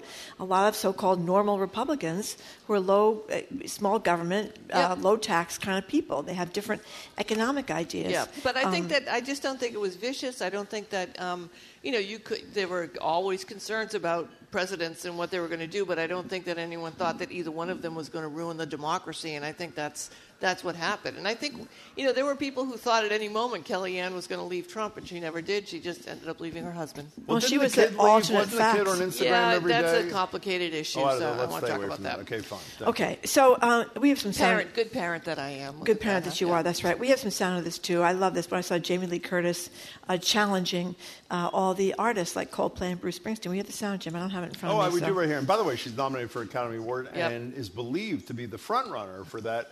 Uh, uh, and I, what it says is an icon of the early to bed crowd. Here she is. That'd be Jamie Lee Curtis on the red carpet taunting Bruce Springsteen to do a matinee show. Here it is. What about a 12 noon concert, Coldplay?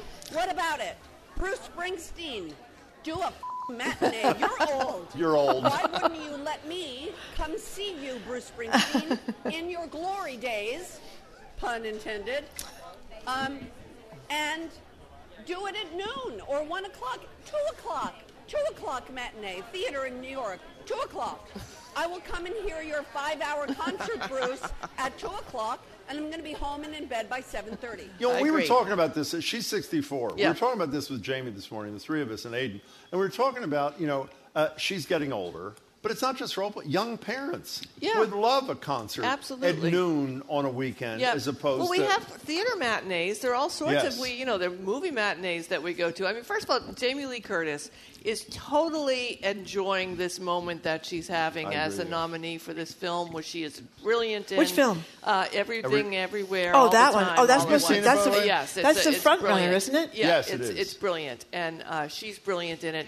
And she's also coming off this success on the Halloween franchise, which she went back into and really reinvigorated it. Uh, and she has been on so many um, interview shows and awards carpets saying things like, "Well, Tom Cruise, I never knew him before. I know him now." I said, "Hey, let's do a movie." She's producing now. You know, she is finally um, in this moment where she is uh, enjoying life to the fullest. But I totally agree. I mean, I was telling Jamie, I'm I'm hosting these live shows for the uh, the free. Uh, Oh, we were gonna ask you yeah, about the next, Free State go ahead, Project. yeah. But usually I'm up at 4 a.m. and I do the morning show. You know, take a nap and I go to bed at eight. And now I'm on the air at 7:30 at night, and I it's it's like a two week gig, and I feel like I'm dying because it's so late. You know, so. we want to talk about the Free State thing you're doing Yep. in a second, the watch party. But just one. Did you see the, only- picture on the screen? No. Oh Yes. yeah. Of Rudy Giuliani No. and Donald Trump. No. Rudy Giuliani's in drag.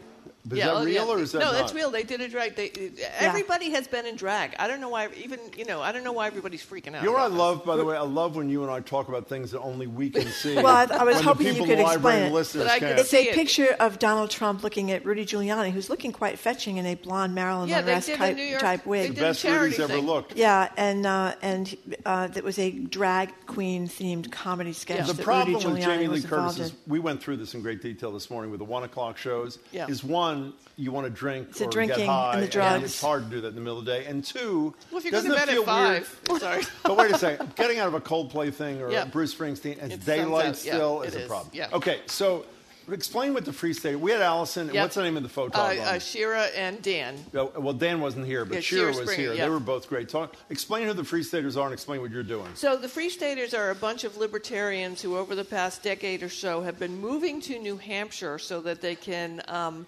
bring libertarianism to New Hampshire by reducing government and all sorts of things. And we have a, a, a And there are like 6,000 of them. The goal is 20,000. 20,000. There's been an effort in the past. They're infiltrating, Yeah. I shouldn't say infiltrating, they're being voted onto Yeah. Uh, school committees and zeroing out the budget, things that libertarians would want to do. Uh, and we have an 11 part series that's up at NBC 10 Boston. Uh, they're short, they're about 11 to 12 Yeah, minutes, great, actually. featuring all the different players, both those who are against the free state idea and those who are for it. And for the past week and next week and into the following week, Allison and I are hosting a Free State watch party on NECN at 7:30, where we play one of the segments, and then we have the participants from the segment Free come State? on. Yep, and then Oh, we talk to them sort of like in an Andy Cohen Housewives sort of way, Oh, I love uh, that. digging a little deeper into what they're thinking. And I'm only watching them as they happen. So my reactions are fresh to Oh, it, so I can ask questions. They're all up at NBC 10 Boston and NECN on the uh, special section. But it's been really a very uh, exciting project for our doctors. Why aren't you doing what you did election night when you had 30 guests on? Why aren't Well, you it's kind of like that. We're just doing it over 14 Oh, days, I see. 20 days, dividing them 110 Yeah. days. I They don't did a great job It's with great that series. series. Check Yeah. They When did does it great. start again? It's uh, we're on every Monday at 7:30. You can watch. I think all the segments are up now at NBC 10 Boston, but um, and all the f- prior watch parties are up under the We'll be special watching. section. It's great. So thank Good you. to see you, Sue O'Connell. Good to see you. Media Maven Sue O'Connell is the co-publisher of Bay Windows and South End News and contributed to Current on NBC, LX, and NECN. Thanks a lot, Media Maven. After a quick break, we're very excited about this. A live music performance by Coro Allegro, Boston's LGBT allied chorus, ahead of a major show this Sunday at Newbury Street's Church of the Covenant. You want to hear this because they are great. They are next on Boston Public Radio, 89.7 GBH, broadcasting live from the Boston Public Library and streaming at facebook.com slash GBH News.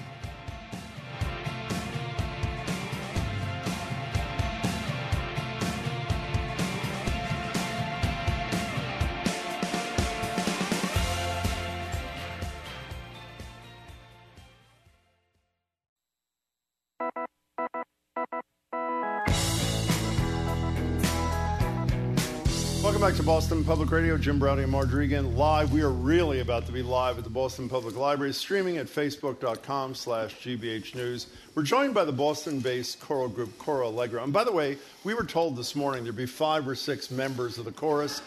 We have roughly the same population as Fitchburg. here. Right, that's right. The, chorus. the group was founded in the 90s, back when LGBTQ plus friendly spaces were hard to come by. They have a terrific concert scheduled this Sunday at 3 p.m., celebrating, among other things, 100 years of the gay Boston composer David Pinkham, a trailblazer in the world of classical music. For more information on ticketing, we're going to give you this a lot. Coro, C-O-R-O, allegro.org. In a couple of minutes, we're going to hear a couple of uh, beautiful moments from these wonderful people. But now we are joined by uh, Coro Allegro's artistic director, David Hodgkins, as well as the group's executive director and singer, too. You sing with them, too. Yes. Yoshi Campbell. Yoshi, David, it's great to have you both. Thanks for joining us. Thanks for being here. Thank you. Well, we, we got to hear you guys during the noontime Oh, break, gosh. and you were spectacular. So elaborate a little bit, David, on what Jim said. Tell us more about uh, what you guys do. So we have uh, been 30 years plus, just just plus. Um, when we started off, it was just gay lesbian, and then we added letters as, uh, as we needed to, right? As as as should be. Um, uh, we have always been uh, on the edge, I think, artistically. We've done things that people would not tackle otherwise. Um, Like what? Well, for instance, we did a uh, piece uh, early on by uh, William Grant Still, African American composer, um, called And They Lynched Him on a Tree. It was the Boston premiere. It had only been done four times in this country, even though it had been written 80 years ago, uh, for a black chorus and a white chorus. Um, and uh, it talks about lynching and, and, and how, how one can possibly unify after such horrific uh, works. Um, and we have done many, many more pieces like that about war, about uh, loving, about you know gay love, um, you, you name it. you know. So, Yoshi, ordinarily we ask the guests Mhm. in between the, the music to introduce the people performing. We don't have time for that today, Right. needless to say. But give us a sense who's in the choral group? Oh, sure. Well, choral is, is really actually a community chorus um, from the LGBTQ plus and allied classical community. And um, we have teachers, we have professors, we have um, you know, She's scanning and the students. faces I'm of the looking. people right now. right. yes, and, and, and quite a range of ages. And so it's really, you know, it's a community group that draws all the way across greater Boston and even up into New Hampshire and um, New England that people come. I drive from Gloucester every week to sing with David. Wow. Yes. And, um, you know, I think we're just really drawn together by that mission, which, which is really about, um, you know, disparate communities coming together through extraordinary music and also just about building bridges together. You know, David, you just mentioned, or Jim mentioned, I guess, in the introduction, um, that you started back in the '90s when uh, LGBTQ plus friendly spaces were hard to come by.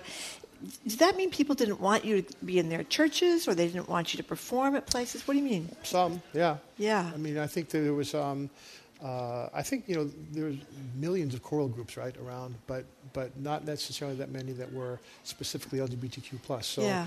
they, they would sing, they had that in common, but they didn't necessarily have an affinity group with them. But wait a So second, aren't you a straight guy? I am. So how'd that happen?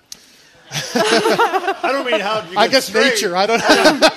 but I mean, was there any controversy about you being the leader? Well, yeah, there was. I mean, um, uh, actually, in the press, I, got- I got um, I, I got chastised for being uh, a white male, uh, straight white male. Um, uh, Bay Windows actually made some comments about the Sue political O'Connell. position. Our media maven, Where the Sue O'Connell. Sue? They came around. They came They around. did? Yeah, Okay. yeah. Okay. And in fact, uh, Bay Windows actually had a number of uh, Ed Tapper from Bay Windows gave us many, many fabulous reviews. How hard was Uh, that for you? Um, and the group. You know, it's interesting. Well, I think it was probably harder for the group than it was for me. Um, one of my conducting mentors said, you know, you shouldn't conduct this group because it's going to pigeonhole you.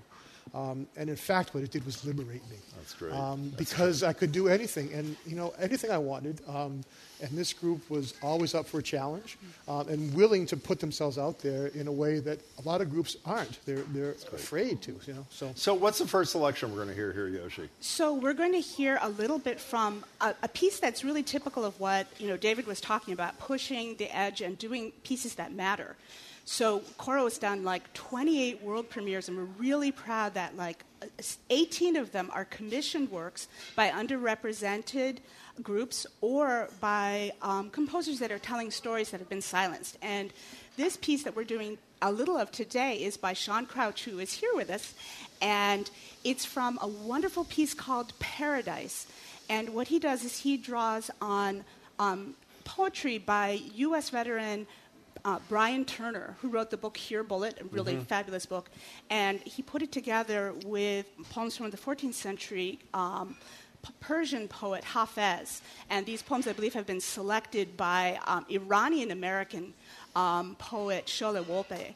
And so it's really an extraordinary piece that, yeah. Is the first performance, though, isn't it, did I read incorrectly? It's not a combination of two separate compositions? two movements from Paradise. Oh, great. Okay. And it's actually an interesting story because, um, you know, I was talking to Sean, and like sometimes, um, you know, a composer who does a big work, a big contemporary work, will either have it performed once and then it kind of goes in this circular Mhm. file, right? It's hard to get it have life afterwards. And he has there's a movement in this that that has just gone viral and people love it. You're going to hear that movement because it's very moving. But it's one thing I'm really proud of my colleague here is that I feel that David takes pieces and gives them that second, third, fourth performance that gives them life and brings them into the choral repertoire. So you're both going to have to stand up. Yeah. You're going to quietly put your headphones. You have to be over there conducting. This Yeah, I got to go to work. Yeah, Yeah. exactly. And you're going to I'm sing. gonna sing. Put them quietly on the table because they're very sensitive. If you don't mind, and then we're going to hear this beautiful group do this incredible. And we're going to talk to Sean for a second, also, who's the composer here. After this is what a crew. This is how many are there here? Like 25 people. And on a typical, you can yell this out on a like Sunday. How many people are going to be performing? Is anybody 55 or something? You said that's unbelievable. Well, David, here's your chance. Take it away.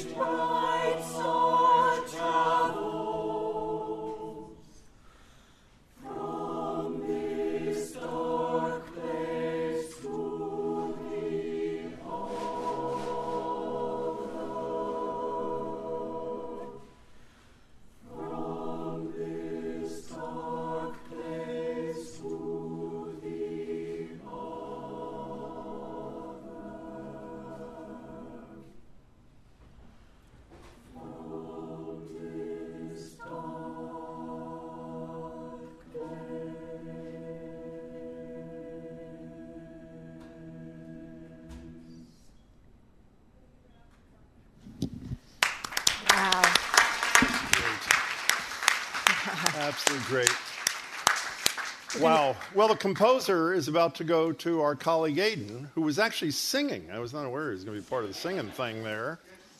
Sean Crouch, how'd that feel? Well, I don't think your mic is on. Is it on now? It's on now. How'd that feel there, Sean?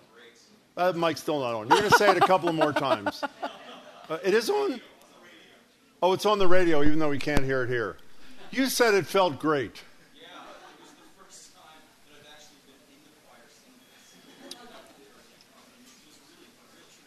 You got to. He actually has to come to a headset. Sean, I'm sorry about this. We screwed up a little bit. Can uh, David, before you take the headset, let Sean put it on for a second and tell us a little bit about the piece.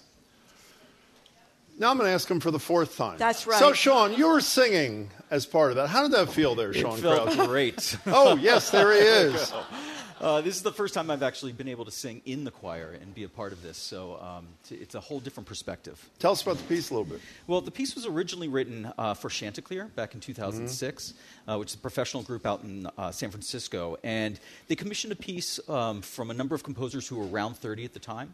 And for my piece, I really wanted to do something that uh, told the story of our vets that were coming back from the Iraq War.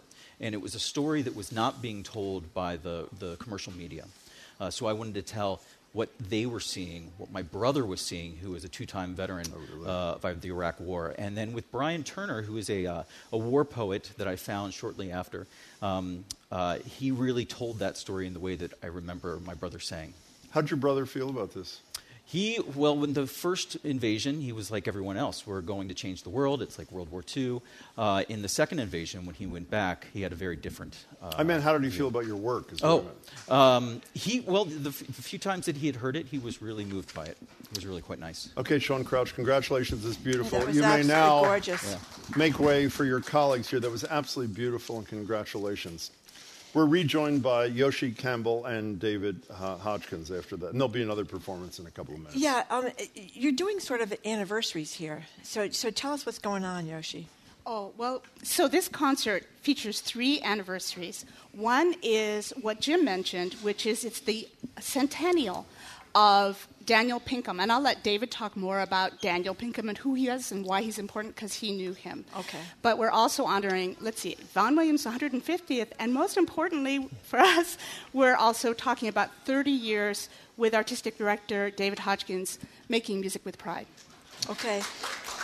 Let's hear about uh, Daniel Pinkham then, David. Tell us. So Daniel Pinkham actually grew up in Cambridge, Massachusetts, um, and he was the grandson, I think, or son, grandson of the Lydia Pinkham, who had Lydia Pinkham tonic, which was a very Mm-hmm. Mhm. famous thing Oh, in, back in the turn of the century, right? yes. Okay. Um, and then he went to Harvard and to pl- other places. Um, terrific composer. Uh, was one of the forefront. uh, Was on the forefront of the early music f- uh, movement in the 50s and 60s, especially. Um, he taught at NEC for many years. He was also the music director at King's Chapel, downtown Boston. Um, and uh, he was just he was just one of those people, an out gay man in a time when that was not so easy to do. Um, uh, and also, as, as well as just being a fabulous human being, he also was just a great composer and a friend. I mean, he, he I, we commissioned a work from him that we're going to be doing in May um, uh, that we, have done before. Uh, but he, you know, he sat down with me and said, "So let's talk about this composition." So we talked about it for about ten minutes, and then we had a two and a half hour lunch of just talking, you know. And he was just that kind of person. And his favorite uh, saying was, um, "I've risen into the elevator now. that Once you've gone up, you have to sell in the elevator back down." And he always did that. So he was always helping. He would find students at NEC that were that were gay but were uncomfortable or poor or whatever it happened to be, and he would help them out. He would. Uh, John Grimes, who was a wonderful timpanist, uh, passed away a few years ago, but was the president of the Boston Musicians Union. He bought uh, Dan bought John his first set of timpani because wow. John couldn't afford it, you know, and so that, that's just the kind of person he was. Is Christmas Cantata his, by the way? Because I was listening to some music this morning. It is unbelievable. Yes, it's a, it's his, um, it's one of his early music, uh, Oh early early pieces, and um, he always says it was very popular in the in the, 70, in the 60s and 70s, especially in the 70s, I would say. Um, and uh, he always said that it paid his mortgage. the, the, the commission from that always paid his It's mortgage. done by the Stanford Choir, by the way. Speaking to Stanford Yeah. graduate Yeah. Margery yeah. Eagan over yeah. there. Uh, we're going to hear that, right? We're going to hear the last movement. Yes, of we're going to hear yes. that. And, and Oh, I didn't know that. We are. Yes. That's what- that's what we're oh, saying, yes. Yikes. Yes. Oops. yes, by, by Daniel. And, and, and what do you do? Do you do, do you teach music lessons, or how do you? I'm always What do you curious- do, Well, because That's what we musicians, wanna know. Because musicians, my mother was a musician. It's very hard to went to the the conservatory. It's very hard to earn a living as a musician, right? No matter how talented you are, especially if you're a classical musician. So I always wonder about how people work this into their lives. I mean, you have to practice. Yeah. So all these people have other jobs and things they have to do, and they have to spend a lot of time practicing. So what do you do? So what do I do? Well, I am actually the executive director of Coro Allegro. Yeah. And then I am also the um, on the steering committee of the Network of Arts Administrators of Color, and I am a producer and a writer. So that's So that's you got, what you got you got hands in everything then, Yeah. right? Yeah. Are you surviving in all those things? I hope. Yep, surviving Okay. and, and having a wonderful time. And the, you know, I mean, I think, you know, David was talking about Pinkham, and one of the things I just want to mention is just the Pinkham Award. Oh, yes. Oh, yeah. So um, this is something that we're doing to honor that story of sending the elevator back down, right? But um, we, in 2008, um, David and Coro Allegro on the board um, created an award called the Daniel Pinkham Award, and it's given annually in honor of contributions to classical music and then also to the LGBTQ plus community. And it's given us a chance to honor people like that, like. Uh, Gene Robinson, Gene Robinson, was yeah. one of the first um, awardees who was like the first um, out gay um, bishop in the Episcopal Episcopal, Church, right, and yes, yeah. and we I remember uh, when we gave the award and just watching the choir. Um, come around him because he was telling us stories about things like he had to have police presence coming by his house, he and his husband's Wow. house, during that because it was so controversial. And just hearing like we're we're singing to him, but then we all are gathering around and he was you know just touching people and like comforting them and he made I'll never forget what he said. He he talked about going to Memphis and seeing the statue outside the um, you know the Lorraine Hotel and like of like people on going on the, standing on the shoulders of those who came before. And um, you know, I think one of the reasons I'm really proud of David is I feel like that he has gotten that piece of our mission to amplify underrepresented voices. What does Coro Allegro mean, by the way? Oh, it's sort of funny. you know, I, uh, a funny story is I was walking in the uh, Veterans for uh, Peace St. Patty's Parade. Oh, you remember yeah. how they had that were great. alternative Yeah, they were great. It was more affirming. And we, I was coming around carrying the Coro banner with um, uh, uh, a baritone in the choir, and we, we come around and it says Coro Allegro, you know, and this guy comes running towards us and stumbling up, and we're like, what's going on? And he looks at us and he goes, what the is a coro allegro? But, um, what coro allegro is, is coro means chorus.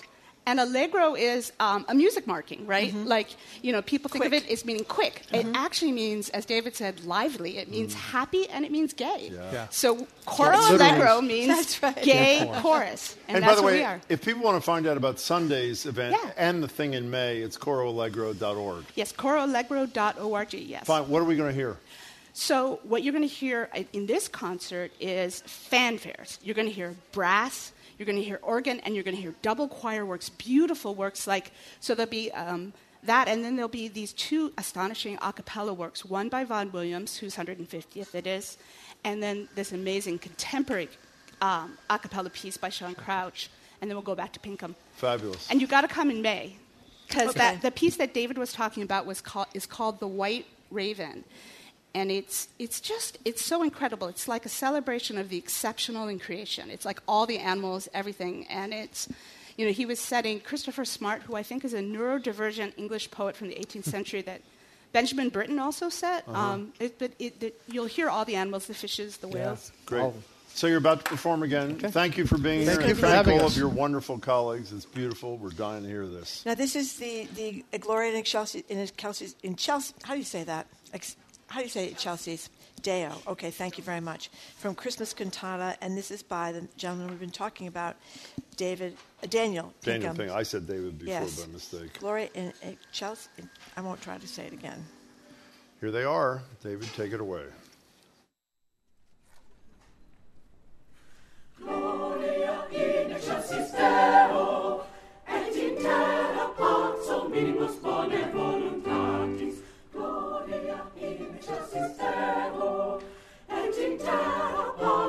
mihi postpone voluntatis. Ium in matite, um auditera, servite Dominus Divina.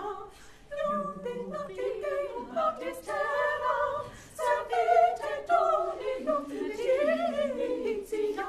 Gloria in exorcis Deo, et in terra potsum minibus bonem voluntatis.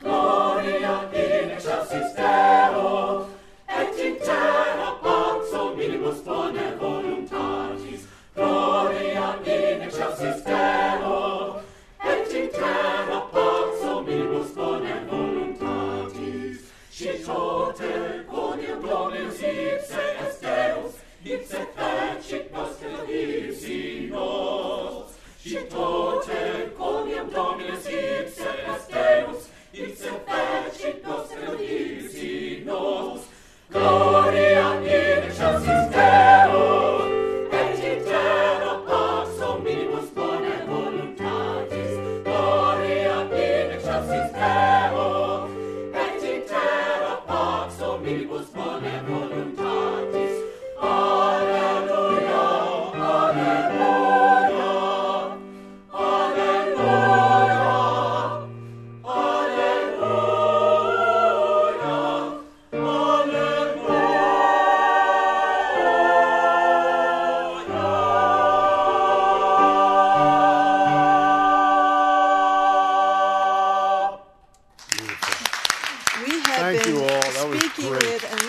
to you. Boston's Coro Allegro. For more information on Sunday's concert, which should be spectacular, going to be at the Church of the Covenant on Newbury Street.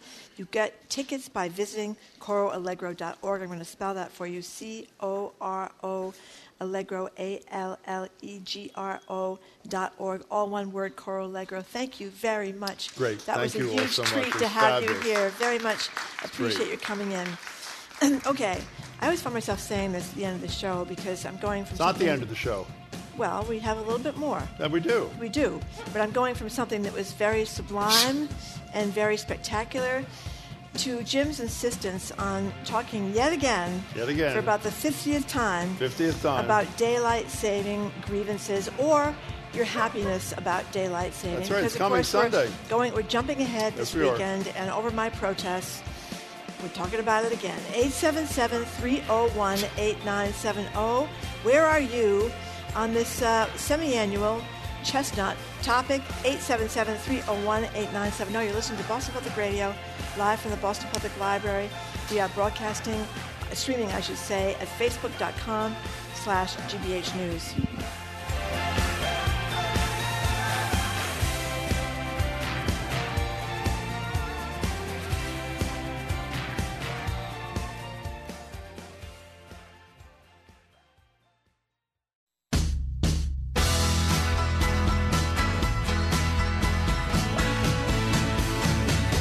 Welcome back to Boston Public Radio. Jim Braude and Margery Eagan live at the Boston Public Library, streaming at facebook.com slash GBH News. Our next trip to the library will be Tuesday. Mayor Wu will make that trip on Tuesday, too, for Ask the Mayor. This Sunday, as you all know, we're turning our clocks ahead, losing an hour of sleep. That's the bad news. The good news is in favor of more sunlight in our evenings. It's a debate Margery salivates over Oh, every six months. yeah, right. Excuse me, I'm speaking. She just can't wait to talk about this. Is it time to do away with the clock switching Mhm. forever and just stay forever on daylight saving, no S on the end of saving, daylight saving time? 877 301 8970. Ed Markey has been one of the champions. By the way, this is bipartisan.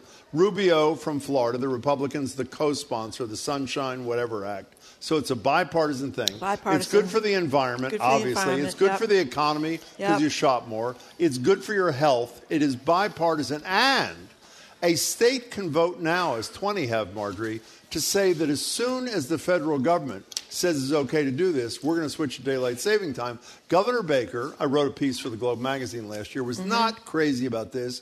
Do you know who in that article said she supported it? Who? The soon to be elected Attorney General, now Governor Healy. Aha. So if our legislature does the right thing, we will be ready when Congress does the right thing. Last year, the Senate voted for it, the House didn't take it up. We want to know where you are. Are you in favor of the current insane system? Or are you in favor of year round daylight saving time? Some people think we should stay with standard time year round. That's ridiculous. Where you, what's your position other than the fact that you're angry at me for You bringing know, it up? I, you just wore me down, Jim. I don't really care what we do. I, I just don't want to stop talking about this every so you support months. it, is what you're saying? Well, the only problem is I've said a million times, and why not say it one more time? Sure, Is that if we do this, what time is the sun going to come up in, in It's gonna be dark in the morning. It's going to be very dark in the Yeah. morning. Come up at like the sun won't come up until I don't know what time. It'll be. Seven thirty. Okay, I don't quarter know. of eight. What's your point? And you had this ridiculous notion that we should solve this problem of having Yeah. the little kids trying to walk to school. Yeah, I had a problem- Uh, that you should say that the state should go out and pay for little teeny tiny miners hats With little lights on them. little lights on them, so they could find their way down the sidewalk to get to school. I mean, Actually, you want a serious response to that? When I wrote that piece for the Globe last Yeah. year, which I'm sure you read every word Every of, word. I spoke to the guy who is head of the Mass Association of School Committees, uh, Glenn Koocher.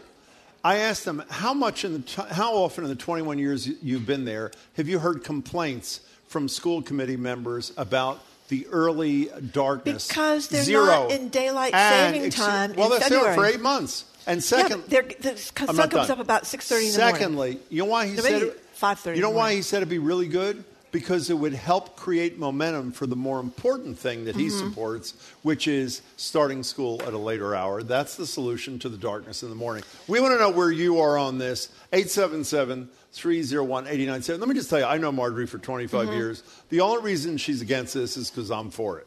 And that's number one. And number two, I'm just tired of talking about you know it. what Jim. I'm doing? I've been relentless I mean, you about beat this. these things into the ground Exactly. beg for you know how mercy. you win when the other side gives up. Okay. And well, you're about I've, to I've give given up. up. I've given up. Whatever you want to do, Jim. Clock Just forward, do it clock and back. shut up, right? Exactly. 877-301-8970. Maggie and Wayland, you're first. Hey, Maggie. Hey, Jim, it's Pickleball Maggie. Oh, Pickleball Hi, Maggie, oh, Pickleball how are you? Oh, Maggie. Oh, You can play pickleball till later Hold at on. night. Maggie, what about the people in Wellesley that are very upset about the thwanging, thwanging, thwanging, the Oh. noises of Thwack. pickleball, thwack, whatever it is, pickleball makes. They're, they're, they're, Screw 'em, right, it's ruined Maggie? their lives. Right. People always have something to complain about. Exactly. So what's your position on this? Um, at any rate, I'm conflicted because I like it light when I get home from work in the afternoon, evening, but I'm also a morning person, so I don't like it dark in the morning.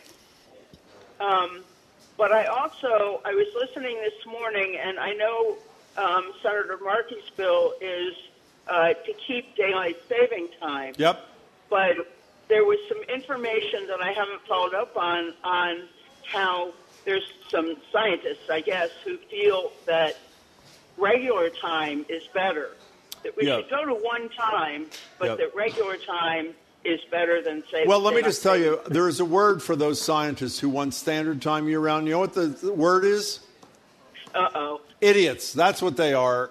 Daylight saving Wow. time. You have Marco Rubio, you have Ed Markey, and you have a unanimous United States Senate that supports daylight saving time year round. That's good enough for me. And you can Did play you- pickleball till midnight. Did Maggie, you see the note call. from our staff on the screen? No, there was I a did not. whole segment yesterday, right here on National Public Radio, What do they saying know? that the medical medical community says daylight saving, as Maggie was alluding to, Mm-hmm. can be harmful.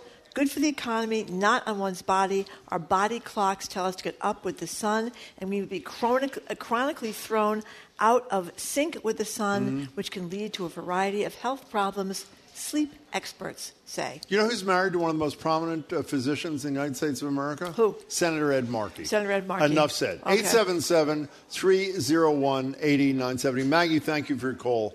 We uh, appreciate this. I, I want to repeat the Senate voted unanimously to make this move. It's only because Nancy Pelosi, whom we both respect, didn't take the matter up that it didn't make it to Joe Biden's desk. By the way, his home state of Delaware is one of the 20 states that has adopted daylight saving time should the federal What was government. do- Pelosi's problem with this? I assume she had other things to do. John in Gloucester, what do you think, John? Yeah, hi. Thanks for taking my call. Yeah. Um, first time caller, uh, long time listener. Thank you for both, Um, Yeah, and uh, today I uh, waited to waited and waited for this segment because I knew you were going to talk about it today. It never ends, So, John. uh, never ends. Go ahead. Well, I, I, I'm feeling like I'm more and more in the minority. I disagree with you, Jim. Oh. And, uh, you know, I think there are, um, you know, reasonable ways to argue about this, but some of the arguments are really ridiculous. Like what? One of them being yours. uh, the, there you go, you- John. You feel, the way you come across is uh, the whole world should change, uh, so you should get what you want. Well, that's And, that is uh, a fair you know, that's summary. John, Uh, that is an you accurate captured summary. the whole essence of John, Boston Public are Radio. you aware that we already have eight months of daylight? Hello. Yeah. You have eight, we already have eight months Yeah. of daylight saving time, thanks to Ed Markey sponsoring legislation that extended it from six months a bunch of years ago. So that is the trend. That is the trend that we're going in. Yeah, John. no, I'm afraid that's true. Yeah. I'm afraid that's true. What's your But problem with this, but, John? What's the problem with it? Um, the the previous caller mentioned my major concern. What is it? um, Getting up uh, in the dark, Yeah. or having kids go off to school in the dark. We used to live in Cleveland, which is on the western side. That's right. Of Terrible. the eastern time zone, and it was very bad. You know, very hard, and it was the most depressing day of the whole year.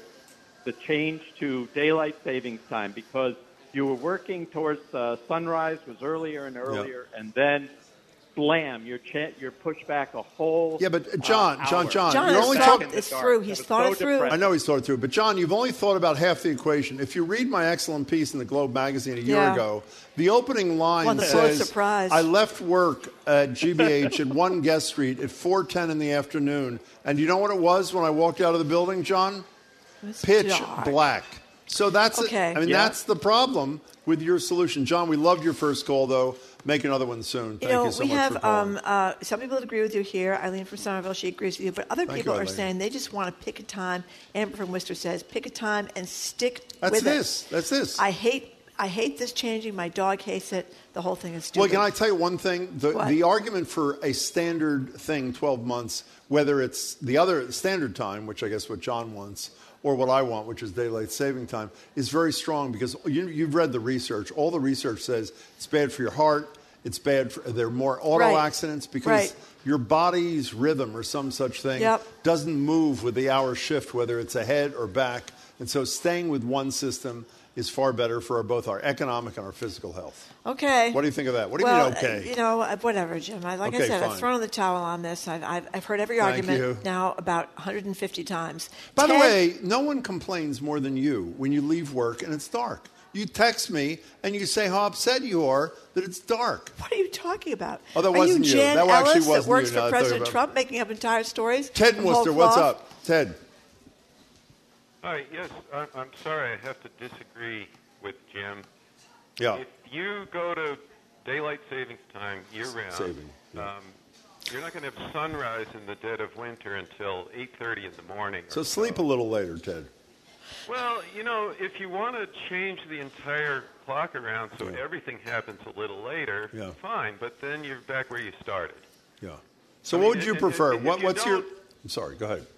So my point would be if, if you if you don't want to go through the changes and you know I- I mean yeah it's a little bit disruptive to change by one hour twice a year it's Mhm. not uh, any worse than you know I mean people people survive jet lag when they travel Mhm. so I, I don't see that as an incredibly compelling argument but the the um, the, the if, if you know if you want to have one time, go with the standard solar time. The reason we switched to daylight time when we have 15 hours of light is to make more use of it in the evening when people find it more useful. Hey. Ted, don't go away because you just poo pooed the changing of the clocks. Let me read to you not from what I wrote, from the Globe editorial today, actually.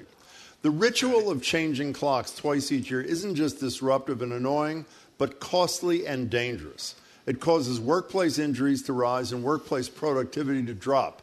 The economic toll from the biannual disruption of workers' sleep schedules is estimated to be upward of $433 million each year. So, while it pains me to say that either alternative around the year would be an improvement because I don't want the other alternative, it's the hour ahead and hour back that is most damaging Ted. Check out the Globe editorial; it's really good this morning. Ted, thank you much for your call. You know, I think you should plan ahead, Jim. What? When I the am day planning when ahead. the day happens, you depart this mortal coil. You should have on your headstone, Jim Braude, daylight saving That's nice. crusader. Listen to people who've written, and they're sick of this too. You're only going to read the ones who are against me. That's obviously. right. Terry from Westport. Regarding daylight saving time issue, I totally agree with Margery. Can we stop beating the subject to the ground Mm. till it begs for mercy? Here's Maggie from Providence. By the way, we'll be blocking Terry here, here to, uh, in the future. when I was driving to work this morning, I was thinking, God, I Do hope I have to Jim listen? wants to skip over the daylight saving discussion. I'm with Margery. That would be me. Yeah, do what you want, but I do vote for permanent saving, Oh. daylight saving. She's with you, Jim. second, She just she's wants you to stop talking about it. Okay, fine. Yeah. Uh, this is from Paul. Jim has taken. You know, the on- show's almost over know. you reading all these Jim texts. has taken on daylight saving time like the late great Jerry Williams took on seatbelts. Yeah. He never stopped talking about seatbelts. He was a great talk show host at RKO. Do you know how you win uh, uh, battles in this world, Margery? You're relentless. You know what? What? What happened with seatbelts? What happened? Jerry Williams He lost. lost. He lost. right. He lost. We got our seatbelts. Let's good go to point. Chad in Philadelphia. Oh, my hometown. He must Hi. be with me. Hi, Chad. What's up? Hey, Jim Marjorie, love your show. Thank I you. am hundred percent on the on the side of permanent daylight savings time. Oh, good. There you go. For you can me- explain. Take your time. Well, Chad. for me, all right, all right, I'll take my time. Um, I have, I'm the father of a four-year-old, and for me, um, changing the time isn't just two days; it is a weeks-long process of getting him readjusted to the schedule. That's a great of point. New bedtime, Great new, point. Yep. new new wake-up time. Plus, I hate how early it gets dark in the win- wintertime. So There you go. there. So, uh, Chad, let me ask you, the smartest caller we've had today, obviously. how, how do you react to somebody who is has a, an opposing view solely because she's aggravated that I talk about it twice a year? How does it, That's how do a you good react enough to reason that? for me. How do you react to that, Chad? I think the best best way is just to get on board, and uh, and then you won't have to talk about it so much. That's Chad, right. you're a beautiful person. That's right. Thank I you tell for you the what, call. if they do pass this legislation, I'll be the happiest person in the world. Never have to talk about it. Never have to talk about it. Why it. don't you again. read some more critical text? Go ahead. George Santos wants Jim to know that he invented The daylight saving saving time. time, thank There's you. no opportunity to be missed for pulling in George Santos. Let's uh, go. Oh, are we out of time? We have yet? time for one more One quick more one. quick one. Jane from Groton. Thank you for Hey, calling. Jane. Hi, I'm with you 100%, Jim. I know Thank you, you're Jane. Short for time. And one thing that nobody even mentions, within a time zone, there's a difference when you're whether you're on the eastern or the western side of the time zone. So Mhm. here in Massachusetts, we're on the eastern. We are. It gets dark so early in the winter. Exactly right. It's crazy. I have friends in, you know, western side of the time zone, and it's still light about an hour and 15 minutes later for them. So it's, you know, if everyone can adjust to the new brighter day longer in the winter, and I think we Jane. just keep it at You are Groton's savings. best. Let me just say that was I- I- fabulous. Thank I you. had to pull over to make this call. I Beautiful. just as passionately as you do, Jim. I love you for it, Jane. Well, thanks for the call. Everybody's going to lose an hour of sleep on Saturday night into Sunday morning. We'd all thank Jim. Lose an But hour if I get what I want, it'll be the last time, Margery. Okay, Jim. We're done. Good luck to you. We're going to talk about this Monday and Tuesday Okay. too. Uh, We want to mention something though before we I know leave. we It's do. coming up next week, March 16th to 18th, uh, is a composer Julia Wolfe's BSO co-commissioned show called Her Story. It's all centered on this idea of paying tribute to centuries of ongoing struggle for equal rights, representation, and access to democracy for women in America. Featuring the Lorelei Ensemble. Oh, We've had on them the show. on. They are They're absolutely great. fantastic. We had them for Live Music Friday around this time last year. You can find that performance on our YouTube channel, and they're great. The Lorelei Ensemble. They are fabulous, and actually, one of their numbers works across the hall, I should say, at the uh, classical music station. So, her story is the latest in a series of compositions by the woman that Margery mentioned, the great Julia Wolfe. You can get tickets and find out more information at Lorelei, L O R E L E I ensemble.com. I want to thank everybody that came down to the library. Thank you all for coming. We I appreciate want to thank all the people that had to listen to Jim's 19,000 discussion of daylight. By the way, I'll stay time. after the You know show if need? anybody wants to You talk need about new it. material. That's what you need. You need new material. Okay. Did I get did I get unanimous vote in the Senate No, last year? Uh, You notice it came two days after my Globe magazine piece. That's right. I think that's a Marco coincidence? Rubio I think called not. up and says, if Jim Braude wants it, then I'm, enough I'm for with me. him all the way. okay, Monday we're going to have a politics panel. Jesse Mermell and Jesse, uh, Jennifer Nassour going over the pol- political stories of the day. Globe columnist Renee Graham, uh, she is a great columnist in the Boston Globe. She's going to be with us. I don't think we've ever had her on before. She's really good. And the director of the new Boston Strangler movie, Matt Ruskin. Oh, great. Yeah, we'll also hear from the Revs, Irene Monroe and Emmett G. Price III. 23rd, and do an Oscars debrief with our film critic, Odie Henderson. Oh, from the Globe. Great. Absolutely. I didn't know that was happening. Yes, Great. he's been on a couple of times with us. Great. He's really good. Our crew, Zoe Matthews, Aidan Conley, Nicole Garcia, Hannah Loss. Our engineer is John the Claw Parker. Our executive producer is Jamie Bologna. We want to thank the BPL team, that's a group down here at the library that helps Mhm. us out. Evelyn Brito, Sai Patel, and Brad Lewis. Thank you very much to all you guys. Jim, good luck on the Well, I have one more thing to say. People What? ask me what the website is. You go to Jim is right on daylightsaving.com. Let me repeat that. Jim is right on daylightsaving.com Okay. or .org or dot anything. Okay. And sign up for something. Okay, you might go to moveongym.org. You might try that as well. I'm Margery Eagan. I, I, I am uh, Jim Braude. Have a wonderful weekend. You too. We'll Thanks you for tuning Monday. in. Hope you can tune in Bye. on Monday. Bye bye.